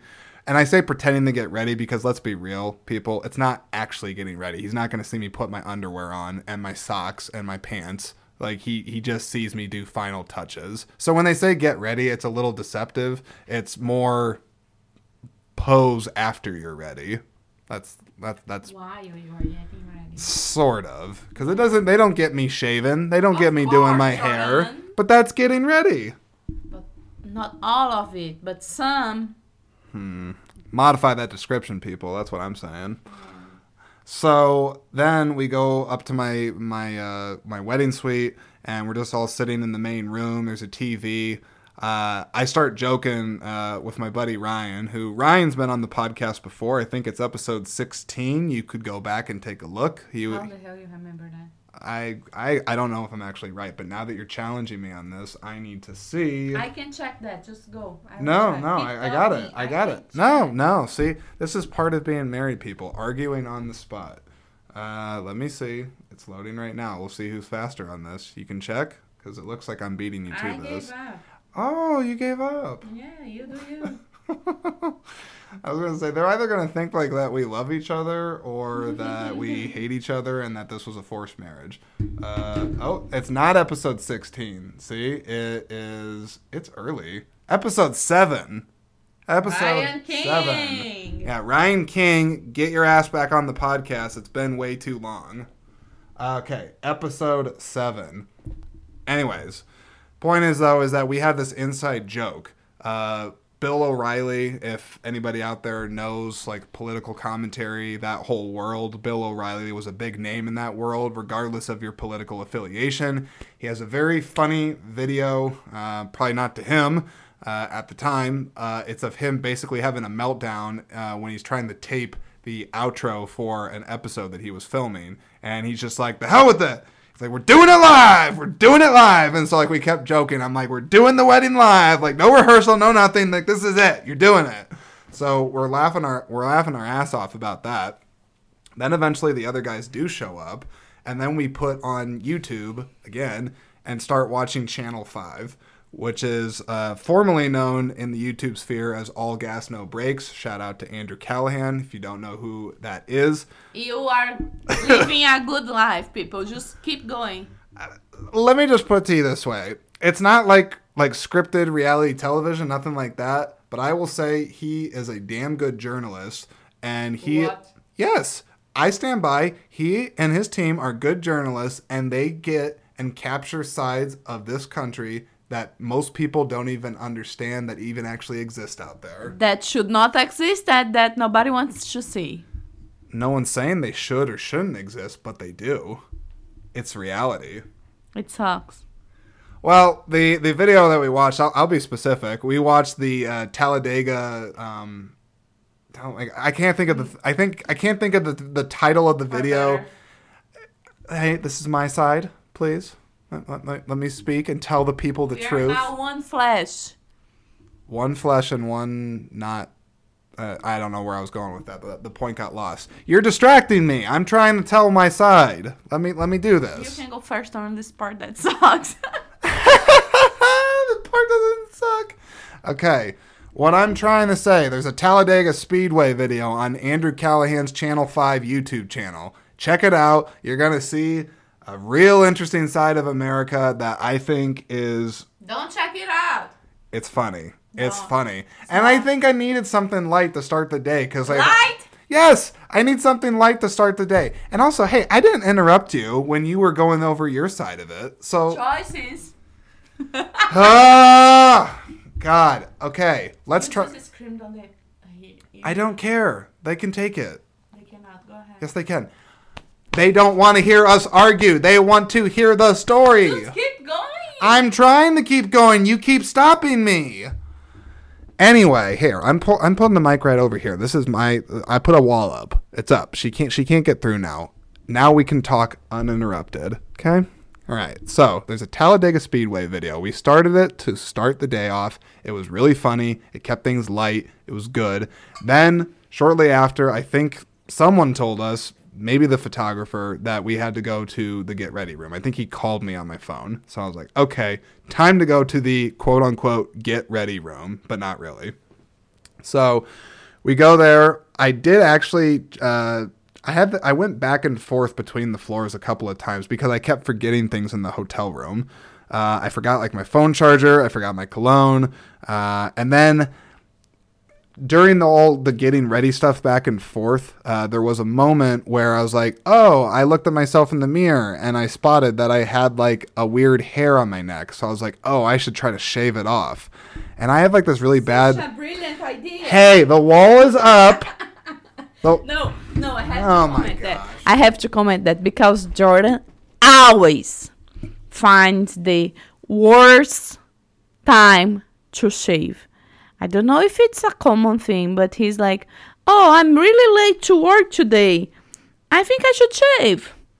Oh, I am ready to leave for my marriage, so I think I should shave right now and then just put on my white shirt. Uh, let me just state the facts, not fiction, for the Screen Speak audience. Do I always pick the correct moments to shave? No. No, no, no, I do This not. was the Aldis. This is oh my gosh. I. I apologize for all these interruptions, folks. It's uh, it's not easy being married. I, I let me tell you, Not to old old ball and chain. Just Not to me. So you guys are I'll save. Jordan is the only one that's happy, happily ever after. I'll let the audience decide that. what I'm trying, God, I, I'm trying to make the point. Like, you, you keep sidetracking me. It's driving me insane. No, not yay, bad. Okay, go ahead. She says that I pick inopportune moments to shave. That's. I say I'm going to go insane if I can't finish my point. Stop this. this is really funny, but go ahead. No, it's not. I see you keep engaging with me, and I can't do it. God damn it! We're doing it live. Doing it live, people, right now. Okay. God. Bottom line, she exaggerates. I dare not try to press the point further because then it will just get into hysterics and logical, uh, logical conversation goes out the door. So, let's just proceed. I get to a moment where I shave my neck at an inopportune moment, regardless of the. okay, she's never gonna let it go. Regardless of the timing, I cut my neck. Okay. As always. I once again I need to state for the record, you can go back and check. Did I or did I not interrupt her when she was saying her side of things? Go ahead and give it a listen. Play it back. I did not. I'm not you. Go ahead. Please don't interrupt and let me I'm do. just commenting. That's interrupting. Yeah, why are you commenting? Okay, I'm gonna try this again. So, I cut my neck, and I was upset because one, I could just see the redness and swelling on my neck, and so I was like, "Oh, Jesus!" Like that's probably gonna show in the photos. Like that was my first thought. Is like, "Oh, this is just gonna look bad." But then when I start throwing on the shirt, I'm wearing a white button up, you know, dress up shirt underneath it. I get a blood dab on the collar, and it wasn't a small one. It was like a larger one. And, you know, my groomsmen, uh, not all of them, but at least three of them, they all kind of swarmed around me and like made sure they're like, oh, Jesus, like we got to try to fix this. Um, one of them, you know, grabbed like, uh, like paper cloth and like towel and stuff to like blot my neck. The other one was on like shirt duty basically and was just kind of like slowly blotching the shirt and like making sure like trying to get the stain out. Another one grabbed a cold bottle of water to like put on my neck to like, reduce the swelling. So like all this is happening sim- simultaneously while we're running late. So I'm already like my anxiety levels are spiking, which isn't good because I already have anxiety problems as it is. I don't have any shame in admitting that. It's the facts. So I'm like, oh geez, this is all happening. Then Isola's matron of honor comes running in at some point, and she got a little bit bossy. I'll admit, she did. And she's like, boys, aren't you supposed to be somewhere? Or she said something like that. Haley, I do apologize because I know you're one of the people that listens to this. That's not how you actually sound. You all did it. You, you did it because you care. Totally get it. I know we were running late, but in that moment, I was flustered, and I'm glad I didn't say anything I regret. So, very, very good. Points to you. So, yeah, so then like we kind of had to speed things along. There was even an issue before that though where I I wasn't even sure if like the neck collar was like going to like fit properly because it was like cutting off my circulation, but then I had to adjust it. So it's like you're you're just you're trying to do all this shit and then before you know it, you're in the car and you're on your way to the church. You know, and my my buddy Ryan, he he was driving me you know, he was he was being really nice though and sweet. He was like saying like, you know, he was like, "You're gonna do great today. Like, it's gonna be good. Like, how you feeling?" He's asking me questions. Uh, my little brother, uh, my best man, he's in he's in the back seat of the car and he's actually trying to do my uh, my pocket square. He's looking at watching these YouTube videos on how to perfect a pocket square and make it look the best. Because I just think put square in pocket, have it poke out. That'll probably work but I guess there's ways to finesse it if you're into suits and fashion and things. Anyways, we get there. Uh, Got to hide around the backside of the church because I didn't want to accidentally run into Isola, which we almost did. Very, very close, but did not. Um, had a couple of guests see me before, which I got kind of weird about because I, I thought nobody was supposed to see me before the wedding, but I guess it's not a huge deal if people see me before. Um, whatever. I don't know. I have my mind on a lot of different things. Uh, and then we go down to a basement. don't go to the right place in the basement, go to a different place in the basement. And then the place that we arrived at in the basement was the place we were supposed to be at originally. But because we were late and there was all this fiasco, I was in there for like all of like a minute. And then we go upstairs, uh, hide around the priest's like secretary's office area, something like that in the church. Uh, someone had to panic, try to find someone to put a boutonniere on me because I don't know how to do it. No, none of my groomsmen knew how to do it. The florist that left the boutonniere left no instructions on how to do it, so we were kind of screwed. But we did have someone come in uh, at the last minute that helped, and then you know the, the the thankful moment I'm happy to say is that after all that chaos happened, even though it was only maybe for like 30 seconds, I did get just a moment to myself. I actually told people, I'm like, get out of the room right now. I just want to pray. And I did pray. Uh, I, I remember, I'll, I'll get personal with it and say that, and of course, I don't remember the words verbatim, but I was basically saying how I just want to be a good man. Uh, I want to be a good husband. This is the big day. Uh, I want to do right by everybody that has gotten me to this point in life. And you know, I'm just so grateful and, and, and happy to be alive and, and to be here for this moment. It was something like that in the prayer, you know. Amen. Right. Uh, and, and then yeah, then you get you get shepherd in, and then I can say from that moment I I'll I'll stop and get Isola back in here since she's being good and not interrupting. Um, she just gave me a real stink eye look for that comment. But that happens when you're married. You know, you get lots of looks, and, you know, there's nothing that a good little hand to the face can't take care of, or, you know, sleeping on the couch one night. It doesn't really matter. She's stuck with me for life. So it's. Right? Wait, what was that? Say that again for the. Nothing. I don't have my green card yet. Can't say this stuff. Well, she said that she's gonna murder me, so it's all it's all on the mic. Even if it's quiet, the cops can pick it up. So so don't worry about it. Um, but what I'll say from that point going forward, and we'll talk about like the ceremony and the and the reception and whatnot. But man, oh man, it goes so fast. It goes so fast. But let's talk about the actual uh, ceremony itself. Yeah. So when I got ready, I went on the elevator and like me and my maid of honor, and then like I was kind of waiting everybody to go inside the church so I could then go, you know, I was kind of hiding on the elevator. It was kind of funny. And then my maid of honor put my veil on while I was in the elevator. She got a little emotional, like was sweet to have that moment, just the both of us. And then I walked out of the elevator and like met my mom who was going to walk down down the aisle with me. And then my music and the music I was going to walk down the aisle playing started playing and like it, it was Ave Marie. And like when it started everybody actually can watch our ceremony on YouTube. We have it on the YouTube from the church YouTube. It's Iowa Catholic. If you just put on YouTube is uh I mean honestly Isola I can, wedding, you can I can literally it. just put the this I could put it in the description of this yeah, episode. Yeah, in case you want to watch. Anyway.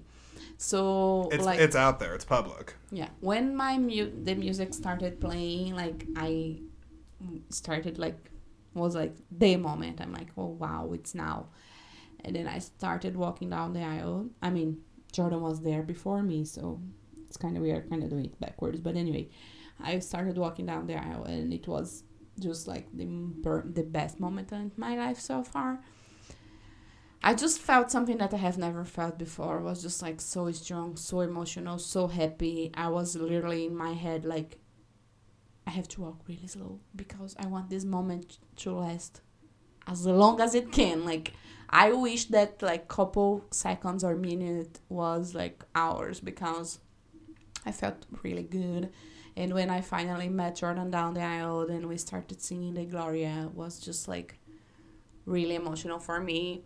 I was smiling and crying like simultaneously, like in a way that I have never done before.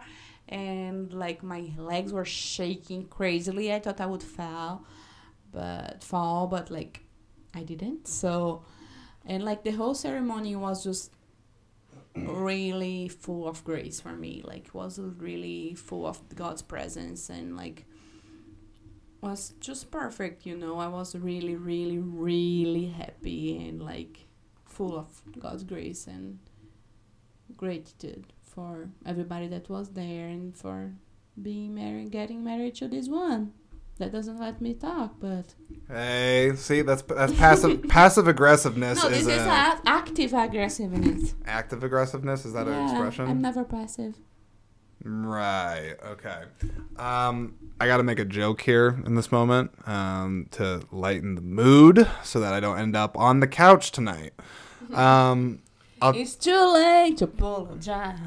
I will tell you what I was full of. I say it's too late. I will tell you what I was full of, and it wasn't grace. It was heat. Oh my gosh. I was sweating, people. I'm not going to describe it, but basically, Niagara Falls on my back, pitting out, the whole works. I don't know if the AC was out or if it's just because you have like all like adrenaline going through you and it just makes you hot. I. I, I, I think it's a combination of things, but I was hot. And one thing that is distinct for myself is when I get hot, um, I'm not saying that everybody sees my face, not not especially in a podcast format, but I wear glasses. Okay. And when I get really hot, the heat tends to rise and it goes to my face, mm-hmm. and thereby extension, it fogs my glasses. I will say, like, I, I mean, like, all jokes aside, honestly, that is something I wish I could have changed. Like, if I had to pick, like, one thing where it's like I really would have wanted to is change the, it, Is the photo of me on the stairs in the hotel that I didn't take? But it didn't happen. It didn't happen, right? Yeah, You just missed the spot. I just forgot. if so much is going on, I think I don't think you can remember it all. But the glasses thing, I, I got to go back to that because it's like as present as I'm trying to be. If you if you can't tell, screen speak from this episode, from some of the the, the lovely conversation that we had earlier. If I'm like really focused on something and I have something that is throwing me off and I and it's like really taking me out of it, it, it's it, it's frustrating to me. It's like I, I, I it's not that I can't multitask, but when it's a moment or when it's something that I'm really trying to be 100% present in, I don't want anything around me to take away focus from that. And so when I have my glasses fogging up, when I'm trying to look at the priest, I'm trying to look at Isola, I'm trying to look at the people going up and reading the Bible passages, I'm just like, oh my God. And I don't want to make a big production out of it because I know that the whole thing's being live streamed for all the people in Brazil and anyone that couldn't make it to the wedding. So it's like, do I take the glasses off? Do I try to like casually like air it out and like, you know, like brush, brush it off with like my suit? I don't know what to do. So I had to go minimal with it.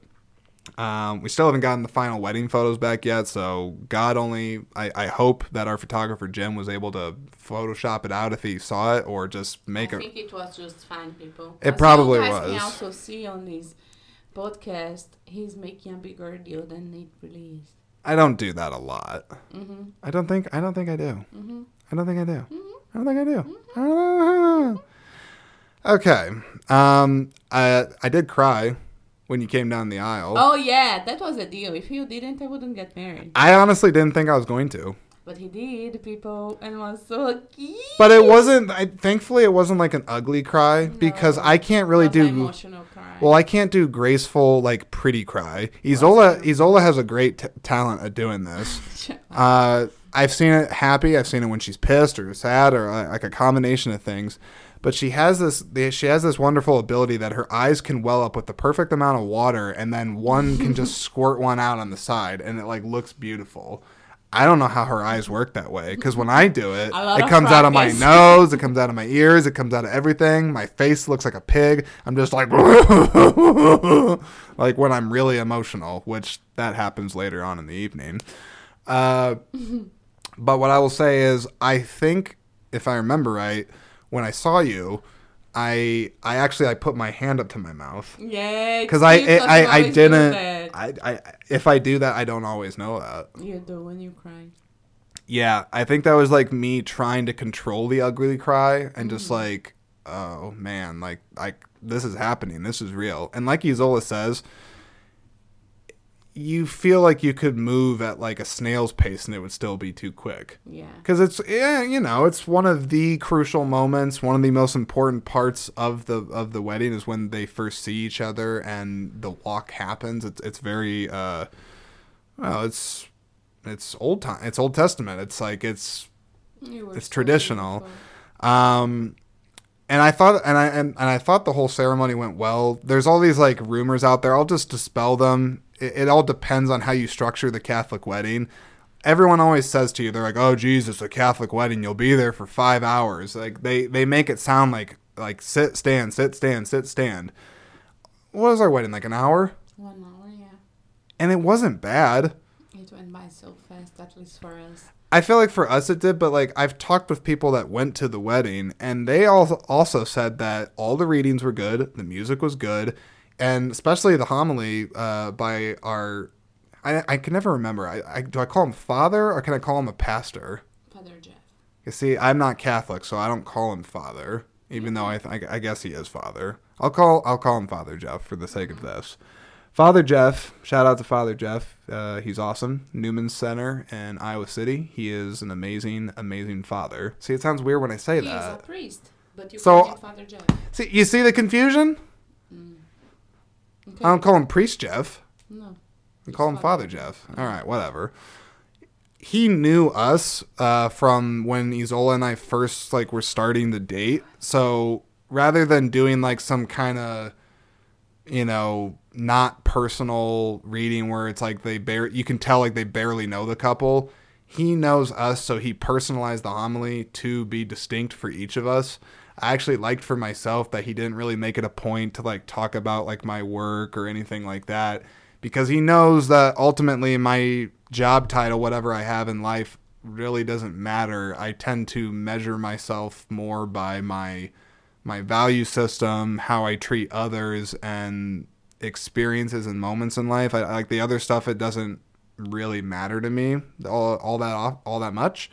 Uh, so he he touched on that. I was super surprised. Like I, I didn't expect that to be said by him, and so it was touching. I admit. Uh, then, of course, the vows part. I have my as good as it gets quote written in there, so that was good. The rest of the vows, I won't read them all, um, even though I, of course, still have a copy. But, you know, it's a vow. I, I, I made a lot of promises and, you know, said that, you know, I'm to, you know, basically look out for you and be through, be with you through sickness and health and, and death, beyond death. Like, you, you, you got me. So, What did you think when you saw me first? You cried because I was too ugly? Yeah, that's why. I was just like, oh my god, I could have done so much better. oh no, it's all, it's all over. Oh no. Oh shit. Why? Ow! She just slapped me. Prove. I got slapped in the head in this episode, slapped across the face. I've been verbally assaulted. A few, like, what is happening? I don't think we should publish this before I have my citizenship. I no. I th- hey, this is authentic. This is life. Go ahead. Go ahead. What are you checking your watch again there? I saw you do it a couple of times. When I mention time, I just tend to check. Stop. Well, you did. Because I'm when I say like, oh, what time did we get married? I tend to check. Is that really what? Oh, Yes. Thank you. Everybody mm. needed to know that about me, I guess. do I edit that part out? Go ahead, Jordan. Talk. Oh, now I. I'm gonna definitely have to edit around this episode. Ugh, God. That's how he felt when he saw me first. The last five minutes, edit. Okay. Where was I at? Uh, did you think when I you saw me? I told you I cried. That's what you think? you don't think something in that moment, like not like words. You, you know what I mean? Like you don't think about words and things like No, that. you You told fe- me you what- feel. I know, but you told me what you felt like about how I looked and everything. Oh yeah, okay. Like you're talking more about like my thoughts on the dress and things like that. yeah, cause like I didn't know if he would like the dress, if he would like. You know, I didn't know. it's kind of fun because like people like put a lot of expectations and i'm like i always wonder do the men always really like the dress and like how the bride looks because sometimes the bride can look so different than like the daily basis that i don't know if I don't think you like you didn't, but you didn't look like overly dolled up. Mm-hmm. Some people look like a like a Barbie doll. They they put on like a cake layer of makeup. no i know but i'm saying that i don't know like anyway I think I just thought when I saw the dress it fit you. Like not just obviously physically, but like just the look of it because it wasn't flashy, it was minimal, but not too minimal, and it just looked very classic and, you know, traditional, but still not like out of touch and being old fashioned. Like it just clicked. Like it just like I'm like when I saw it, I'm like of course it would be this dress. It had to be this dress. It couldn't have been another, another dress. Yeah, because you said that you were wondering like what kind of dress did I choose? Well, it's amazing. I'll tell you this now. I'm I'm a simple guy when it comes to this subject, or just simpleton. It is amazing how many different iterations of a wedding dress people can come up with. Yeah. It's crazy. Like we went to a wedding shop like the day after or the uh, a couple days after the wedding, and saw that there was just like you know a big wall of of white and you're just like how can it really be all that different? And then it's like it's it's down to the stitching the material where it came from the Texture. custom the texture the blah blah blah blah blah. It's insane. Uh, also a hell of a business model. I actually highly recommend if you want to make if you want to make a shitload of money in life get into the wedding business. Oh my god. It costs a lot of money. I'll just sorry, uh, not trying to scare anybody off from getting married, but if you think you're gonna get away with doing the full production on a cheap, cheap budget, you're not. But that's that's for another time. Uh, get to the moment of the kiss. Did you like the kiss? Was it, was it good? yeah I do good. mm-hmm. I didn't put like tongue or anything in there. We We're at church. i don't remember Oh, that was a that was a kiss. Let's see if they can hear that. Do it again.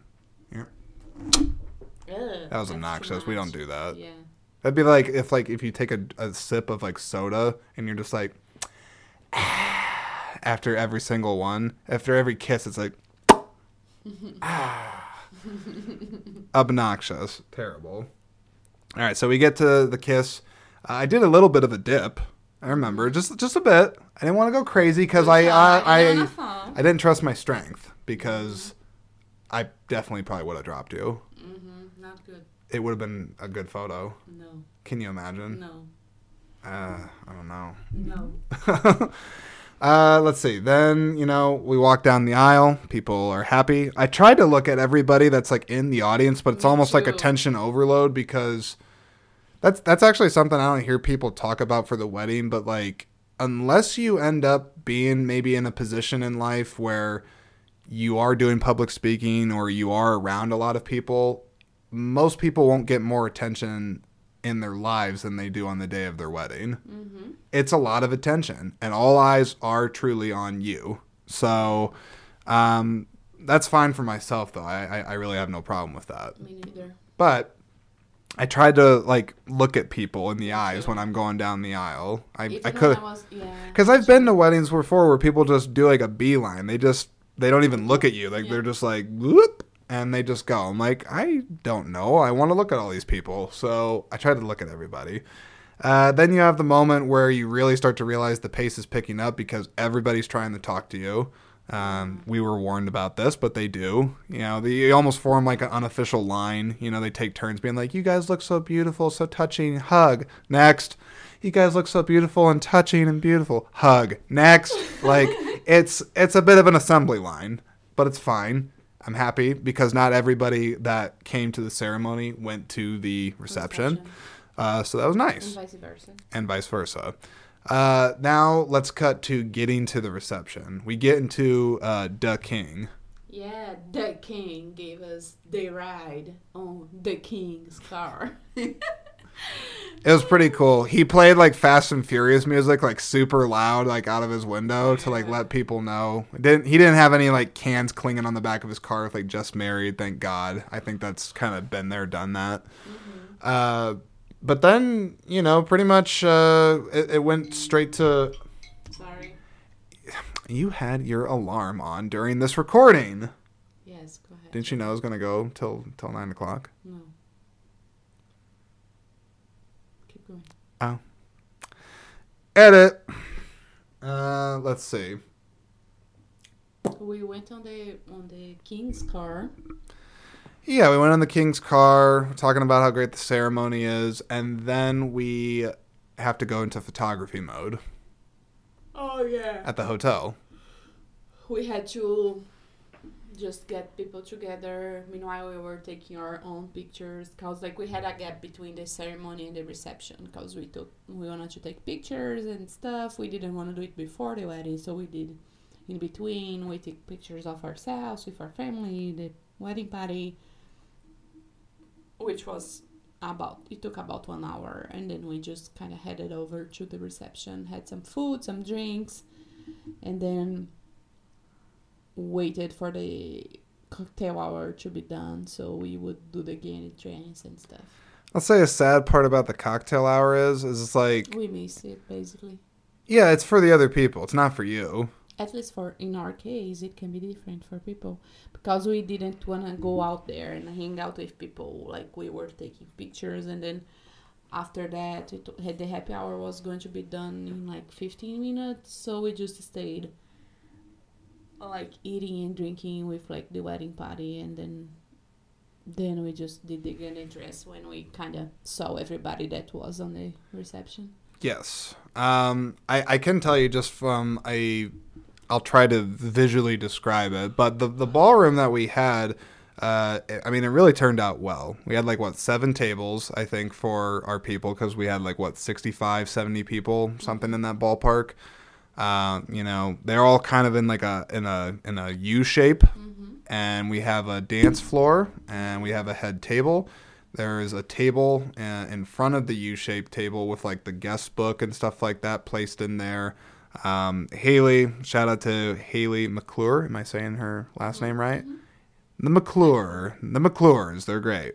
Uh, she made a lot of decorations with her Cricut. Haley, not supposed, uh, not sure if I'm supposed to admit to people She that you use a- Cricut, but She has an Instagram. People check it out. Keep talking. I will say Instagram Actually- well, I can put it in the description. Good. No, not a big deal. Haley, I'll put your I'll put your Cricut Instagram talents in the description of this podcast. So check out Haley's Cricut work.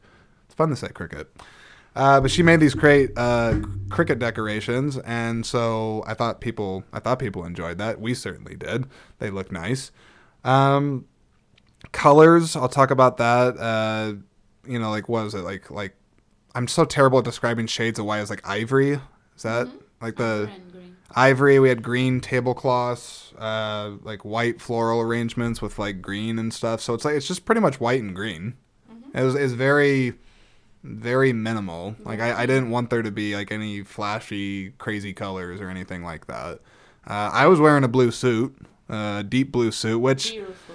yeah, it, it is good, but it's like, damn it, I don't know why. Like this is this has got to just be like the like me a little bit. I always kind of had hope that like what I would wear would just stand out a, a little bit, and I think I mean I think it was great, but it's like the outfit's pretty popular.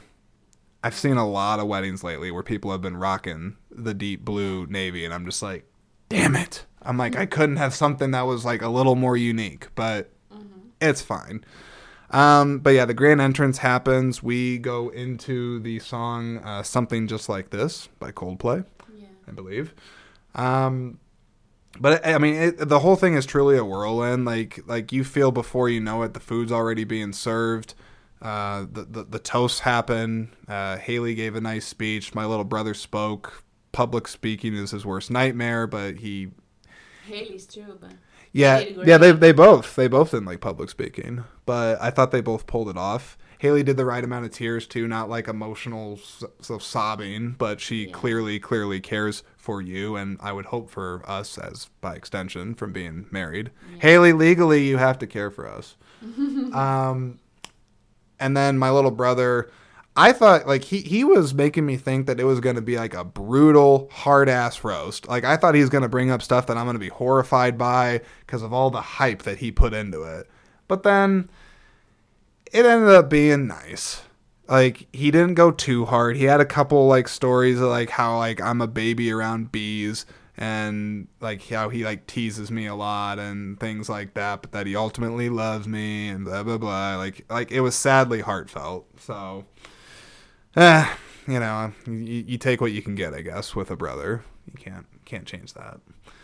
Um, but no, so that so that all that all worked out well, and then I mean, shoot, before we know it, the actually no, no, I'm forgetting the key moment during the dinner is the tables, the tables. Oh yeah, when we You got you talk about this. right after we do the grand entrance, we just decide we wanna make sure we had we got a picture with everybody that was there. So we decided to just take pictures with each table. So we were like calling table by numbers and having people come over to us and just take a picture with us. And it was fun kind of like some of the tables started making fun, like taking fun pictures and like kind of disputing to see which one was the funnier. And they like, it was just kind of cool. Well, shout out to uh, Table seven. well, well, I was gonna talk about that in a second, but when they're all doing the pictures first, Yeah. uh, I'm sure it'll look great in the wedding photo. I can't wait to see it. But I know damn well there was one where uh, where Glenn, who's also been on this podcast before, we talked about the Sixth Sense a while back. He he naturally like he would got uh, he like laid on the ground and did like a pose yes. like in front of everybody. He was the one that broke the ice, kind of. I'm also pretty sure that he went up to the head table before we before we even sat at it and like He put his feet up on the table. yes. Glenn. I love it. I love it. Um, but then then that was kind of one of the impromptu things that happened is during dinner, uh, we start kind of doing moments where it's like, okay, like table table seven, table six. Table seven was the one that started like acting like crazy people, basically. Uh, I give credit to Adam Wall on there, another podcast guest. Seems like a lot of podcast guests went to the wedding. So if you wanted to have come to my wedding, I guess you should have been on the podcast. What can I say? Um, but no, Adam, he has such a great energy, and we all kind of tease, at least amongst the friends that know him. And Adam, I don't know if you know this, we we kind of call you Kramer sometimes because you are a bit of a Kramer. You're really tall. You're kind of sporadic with your energy. We don't always know what you're gonna do, but we love that about you, and you're amazing. Uh, but like they just started like "Ah!" like like acting like you know crazy people, and then the tables were competing about who could be the, the like the most loud and like obnoxious. So I thought that was really fun. Totally unplanned. Had no idea. Yeah. Um, and I think, and, then you know, going into like the, the dancing and stuff like that. I don't really want to go super into it. I will say that for my mom and I, uh, well, actually, no, we got to talk about got to talk about our first dance first, since that's the first one we did. Uh, we f- we did a slow dance to "Biutyful." It's not spelled tradition in the traditional sense. It's "Biutyful" by Coldplay. Ch- You can check that out. Uh, the special song for Isola and I. Like we've seen them in concert. They got they did it at the show, but I think we liked the song before that. It's just sweet. It speaks to both of us. It's great. But I am proud to say, at least during the dance floor portion of it, I, I, I threw in a couple little moves, nothing crazy, but I, I did we did practice it a little bit. Mm-hmm. I know that I did a a spin at one mm-hmm. point. That was the big move. Were you afraid that was going to drop you? No, No, I was not. really. Just in the end, and you almost did. What happened at the end? You almost dropped me. I did when you, not. When you like dipped me down. Oh, when I did the dip, yeah. Well, that's because I was really tired. Mm-hmm. and actually, you know, t- going back to that whole tired thing, it's amazing how much adrenaline and like just kind of high that you get off of like the moment. So even as tired as I was, like I was all worried about that. At that point, like, nah, I'm good. Like Yeah. I'm fine. Um, I then had the uh, first dance like with my mom or the mother son dance, whatever you want to call it. We danced to "Everything I Do, I Do It for You" by Bryan Adams. Uh, that song has special significance with us. My mom always tells a story that when I was a little little wee baby, that I would cry and fuss sometimes, but if she threw that song on, I'd shut up and just like stare up into the clouds and be like, "Oh my god, it's like the most beautiful voice I've ever heard in, the, in my life." Uh, and the lyrics are sweet and work on multiple levels, so it just made sense for us. She cried a lot. Uh, she was actually this is a little inside thing, inside scoop for people. She'll probably hate that I'm admitting this, but like the first like 30 seconds or so of the song she kept like saying to me while we're dancing, she's like, Jordan, she's like, I wanted to tell them the story of why the song matters. And I'm like, Mom, just shut up and dance. Like, it's fine. Like, like no one cares. Like, they, they just want to see us dance. They don't care about that. Uh, and then eventually she let it go. So it was fine. Uh, and then you danced with your mom. Yeah, the song was Minha Mãe from Flávio José. It's a music, it's a Brazilian music. It's a forró and the lyrics were like really meaningful for us and also my mom cried basically the whole song she Yes. cried a lot basically well, you the didn't. whole You, wedding. you didn't tell her that you were gonna oh do yeah it. i didn't tell her because it was supposed to be like the daughter and dad dance but then i didn't tell her i was going to dance with her so i just was like hey come down here you are dancing with me so she got really emotional it was kind of like a surprise for her Yes. Um, then shortly after that, you know, the party starts. Uh, healthy mix between Brazilian and American music. Yeah, there's they, you know they played a couple of the you know the cliche wedding songs. Uh, this is a another personal side of myself. I don't like a lot of cliche things. So like when they play like you know songs like Cupid Shuffle and uh, I I don't know like if they played like YMCA and like stuff like that. I'm like oh my god, I've heard it at like a bajillion weddings. I get it, but the argument that people make is they're like, well, like if you want your con, you know, you want your attendees to dance, they have to dance the music they know. And I'm like, how about dance and take a chance on something that is new and different and interesting? But how about that? people did, and I bring here Val that tried to dance some Brazilian music. That's Good true. job, Val. Like It's true. It's true. couple people, It's Chris true. like couple people, couple Americans tried to dance Because we had Brazilians music, and, and we, we had cool. some of your Brazilian friends that were there. yeah. Uh, which, by the way, that was one comment that came up multiple times. Brazilians, and I'm, I'm sure you can speak to this. You guys dance your ass off. I had I had We multiple I.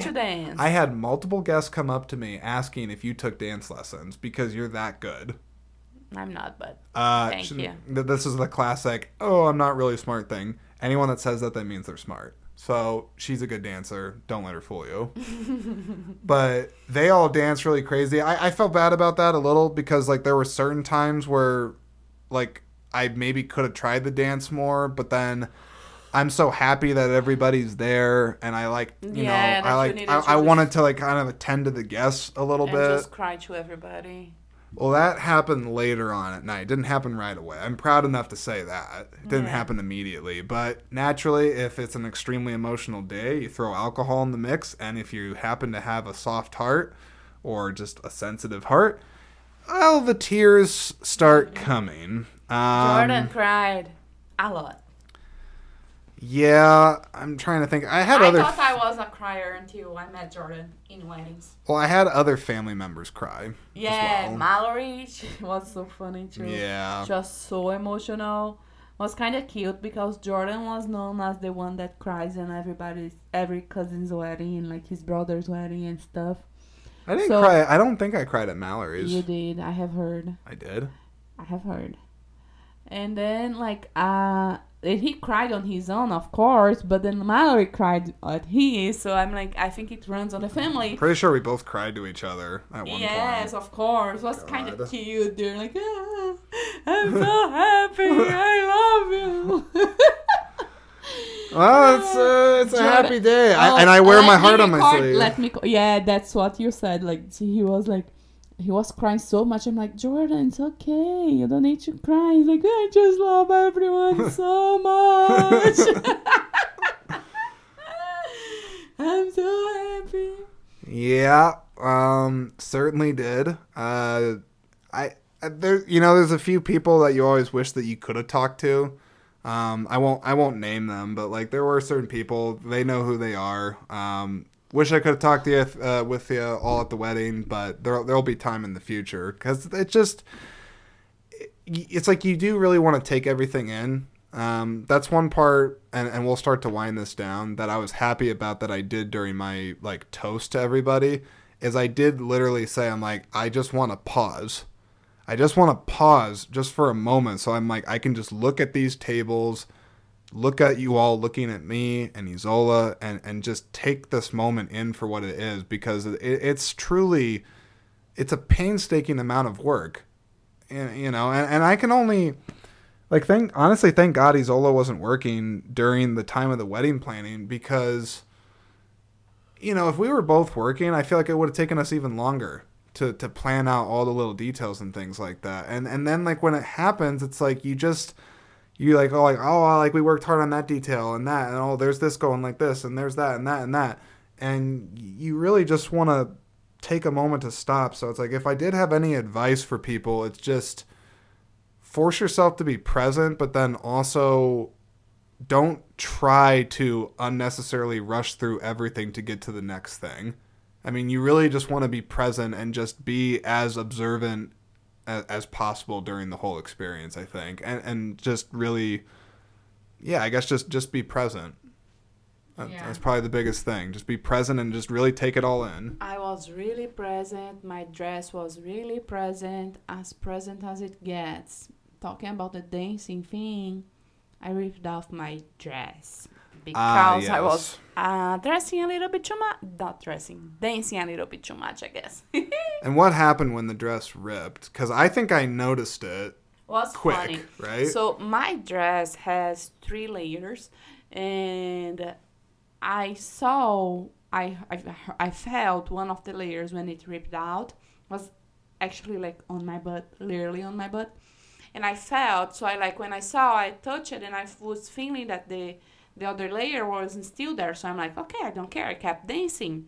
And as I kept dancing, I just heard my Brazilian friend Olivia. She's like, Isola, in Portuguese, she said, Your ass is out. I'm like, and then when I put the, my hand behind me to mm-hmm. kind of check, I felt the cold of my skin. I'm like, wow, my ass is out there. So I like, I, and then was funny because was kind of movie scene. Like I just saw Jordan running to me, and like my mom was running to him, me, my friends were running to me to kind of like help me out to make sure I didn't get naked. Jordan just hugged me and like trying to to like hide my butt. And it's fun because I was live streaming on YouTube, on Instagram and like my some of my friends just recorded. He, they didn't know what was happening, but they were recording the screen on the phone on their phone right when that happened. So we have the records for that. It's kind of funny. Was the photographer there for this moment? No, he was gone already. That's probably for the best. Was on the end, yeah. I'm glad. so, so like Jordan was kind of trying to hide, and then like I was dying laughing, and I'm like, okay, now let me step back, and I just put my dress up and kind of hide the my butt with the own dress. So, yeah, you can kind of. I think that's a good way to end this. Like you can kind of know how when a wedding was really good when you just leave it all there, even the dress. and let the and, and don't try to control everything either. Yeah. That's another thing. It's like everyone's trying to like tell you what to do during the day. Like they're just like, you got to be here during this and do this over here. Do this. I'm like, no. Like they're not gonna start and stop stuff without us. Like we're we're the show. So let let shit just happen the way it needs to happen. And if it doesn't all go according to plan, great. It makes for a good story. At least I would hope, because hopefully you've been listening to this point. For those that have, great. I realize people don't always listen to an entire podcast. It happens, but if you have been this up to this point, I appreciate you. after that like when the party ended like we we were like the party ended on a really high spot so we were like still like high like and Feeling the good energy and everything. so yeah. we just took it to the bar of the hotel the hotel bar we hanging out there with jordan had a couple extra shots which i don't i don't think he should have because he was too happy and like we had some fun we had some pizza as everything in brazil ends with pizza I mean, I'll just be honest, everybody. Uh, I mean, it was it was the night of my wedding. So, do you really think by the real true end of it that I wasn't drunk? Okay, He was. drunken pizza's delicious. And funny. Well, but, let me yeah. tell you that. I mean, it, it hits the spot. Hit- Yeah. right after a wedding, I highly recommend it. So we were like, we had pizza. We closed up the bar the hotel almost and like just went upstairs and it was funny. I have to say this part. Because we went up the stairs and like I had a thousand things holding my hair up. So I was just taking things from my hair for like basically one hour. And meanwhile, Jordan was just like drunk on bed and doing drunk talks. So he was like, "Oh, my my glass feels so heavy. It feels like my glasses are like 50 pounds. oh, look that shade on the ceiling. It's fun how that shade moves." I'm like, "Go to sleep."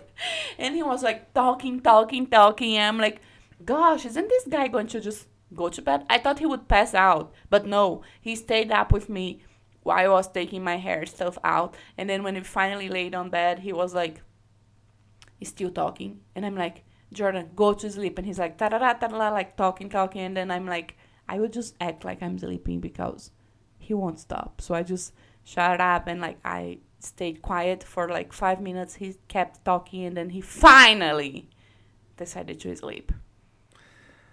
Yes. Um, in you know, some people also say like the night of your wedding, you're just like, "Oh, are you gonna consummate the marriage? You gonna, you know, make stuff happen? Hint, hint, wink, wink. You know, talking about stuff in the bedroom that adults do." Um, I was so pleased that Isola didn't have any expectations and that I could just sleep. Me too. Yeah, it's just like you just want to. I mean, you you put all that damn work into it. If you if you go to bed like early and and like do that, like this, why you have the rest of your life to to do stuff like that? Like just make the most of it. Live, live. What do you what do you? Oh, you're looking at your. Is that our that's our wedding, Yeah. isn't it? Yeah. What is it of? I was kind of looking nothing. I haven't even seen some of those. Yes, I know. Go ahead. Okay. Uh, anyways, let's fi- final thoughts on the wedding, and then I want to talk about next steps quick, and then we're we're we need to go to sleep. It's getting late. Uh, what do you say? Final thoughts? Just final thoughts, reflections. Uh, just great. It was as good as it gets. Haha, tying it back to the movie. Yeah. Welcome. Yeah, it was really just just amazing. I felt blessed. Everything, like, n- not everything was exactly as we planned, but even that. Was What what is special. in life? Yeah, exactly. So it was special. Like it was just the way it needed to be. It was literally as good as it gets. Uh, yeah, I do also think it was as good as it gets. Uh, just because like the like all the decorations, everything went right. You know, we talked about like the the dumb shaving, the blood on the tie, or th- the blood on the collar, the the burned veil. It was all fine. Uh, I you know I had the most important people in my life there. I think it if anything could have made it better, it would have just been to have all of Isola's Brazilian family there too. But it's like it's just it's just not feasibly possible to do something like that because I mean let's just face it, money, money, money, money controls all. Okay. Um, but I really think it's like it. I don't think I would have wanted anything to have been any different. The venue was great. The ceremony was great. The people were great. There wasn't any like stupid drunken drama with people. There wasn't any like bull crap that happened that took away from like us. Um, spirits. Oh. uh, well, uh, go ahead. Sorry, I just remember that was there was a funny thing because I was like saying, "Oh, Jordan was drunk." There was one time I was drunkish too, and I decided to spin on the dancing floor. And I spin, and guess what? When I stopped the spinning, the world didn't stop spinning, so I just like fell on the floor. I almost kind of like let myself die, uh, fell, fall, and I was just like on the floor, and like everybody again ran to me to kind of help me to get me up. I'm like, don't let me wait. It's spinning. Let me wait for it to stop spinning because it's still spinning. and then like, and I was stepping on my dress, and I like, I'm like, stop. Let me stay here. And then I'm like, okay, now it stopped. So let's get up. It was kind of funny.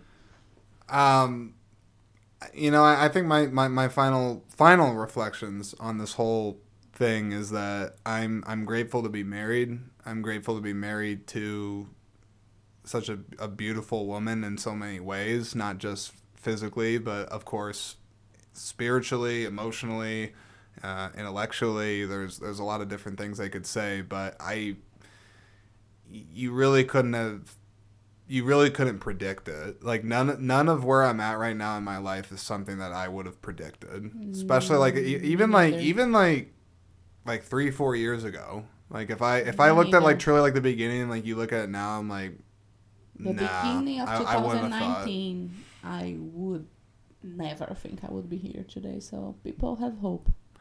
Yeah, I think just just have hope, um, have faith as well. I, I won't get like All preachy on that, ladies, but let's pray for a good husband. But and also I would I would also say too, and again like we are fresh into marriage, but I would also say just to to think about and and be there for people that are married, because you know you get older in life, things get more complicated, things get more challenging and taxing. It doesn't always necessarily get easier having somebody in your life with you. Like let, like make no mistake, like marriage from what i can tell and just good solid relationships the best ones i know from people that i look up to you have to work your ass off to make it work. It is not hmm. something that just comes willy-nilly. I, I someone that says to me like if they ever say like well isn't love enough?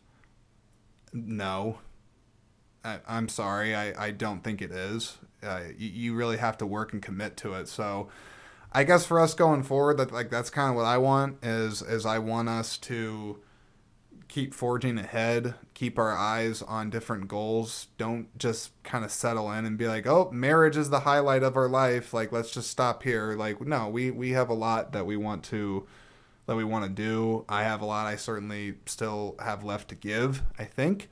Uh, so only time will tell with that, but I can just say it was a hell of a long road. Thank you, Tinder, for allowing us to meet.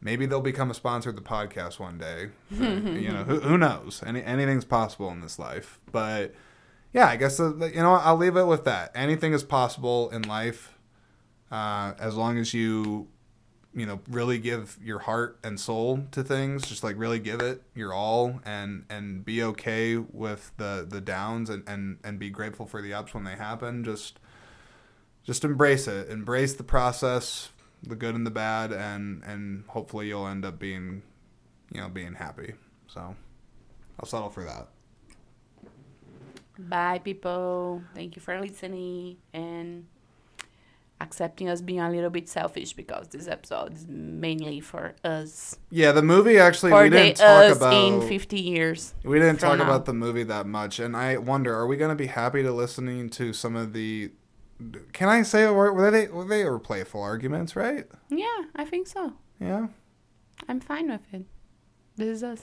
it's authentic Yeah. And that's what we strive for all right Us 15 years for us 15 years for are you saying 15 50 years. 50 five zero Yes, 50 years from oh, now. Oh, jeez. Our podcast still going to be a thing in 50 years? I don't know, but we'll at least have the audio. That's true. I hope there isn't still a way to play this audio. Hopefully. we are thinking of you and we will do our best to make sure you guys are good on the future. Wait, who are you talking? Us in the future. Oh, you're giving a message to us. I was like, who are you giving I'm the talking message to, us in the future. Oh, well, so yeah, okay, sorry. Let, we will work hard enough. We hope we will work hard enough to make sure right now you are listening to this while just having a big party on a beautiful beach and Gotta be a beach, huh? yeah, All right. and having fun, enjoying the life you deserve. All right, I'll ask, I'll I'll send a message to my future self uh, or couple selves as well. I guess I wasn't planning this, but whatever. Jordan, I still love you. Oh, Isola, I'll always love you. Uh, here's the message to the couple, and then one to to Jordan. I gotta have a one on one with this guy. So to couple us, you did it! Hooray! still doing it. Yeah. Bet that time flew by, didn't it? ha ha ha ha ha ha. That's a bad bad joke. Um, hey man, it's pretty pretty cool that you that you guys are still together. Not a lot of couples can can pull that off, and you guys come from divorce in the family, so kudos to you for overcoming that.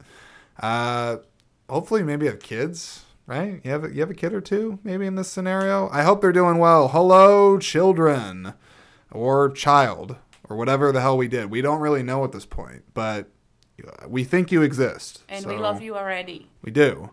Uh, you're all you're all you're all pretty great. You know, you came from some all right people, so we, we did our best. Uh, but uh, good health, happiness, love, faith. Uh, just ride that shit out into the grave and and and beyond too. It, it doesn't end at death. Okay, so you you you keep that in mind, and and also hopefully uh, just everything else is going all right in your life. So. There's the message to the couple, and now the message to just me. I hope my voice sounds decent in the future. I can't promise it's still going to sound like this. I don't know. Your vo- your voice changes as you get older. uh, maybe I'll sound more like that. I I don't know. Uh, I hope you still sound decent, Jordan. I hope your podcast is bigger than what it is right now. You, you keep the faith. You keep working. You keep putting your all into it, and uh, yeah, think things will turn out good. Things are going okay right now for being in my. I'm 31 right now, so things are going okay. I hope they're go- they're probably better. Okay, I gotta shut up. Message to myself over. Done. Uh, Jordan with 81 years. He's pretty anxious right now, but I'm sure um, 50 years from now he will be just fine, relaxing, enjoying life. Amen. Amen, amen, I say to you and to the Screen Speak audience. Uh, thank you all so much for listening. Uh, hope you enjoy hearing us talk about As Good as It Gets, uh, all the fun and, and, and chaoticness of a wedding, which I actually felt like our conversation on that had certainly some ups and downs, just like life does. So, if anything, it's real. So, until the next episode, you all take care of yourselves, keep watching movies, and uh, that's it. Have a good one.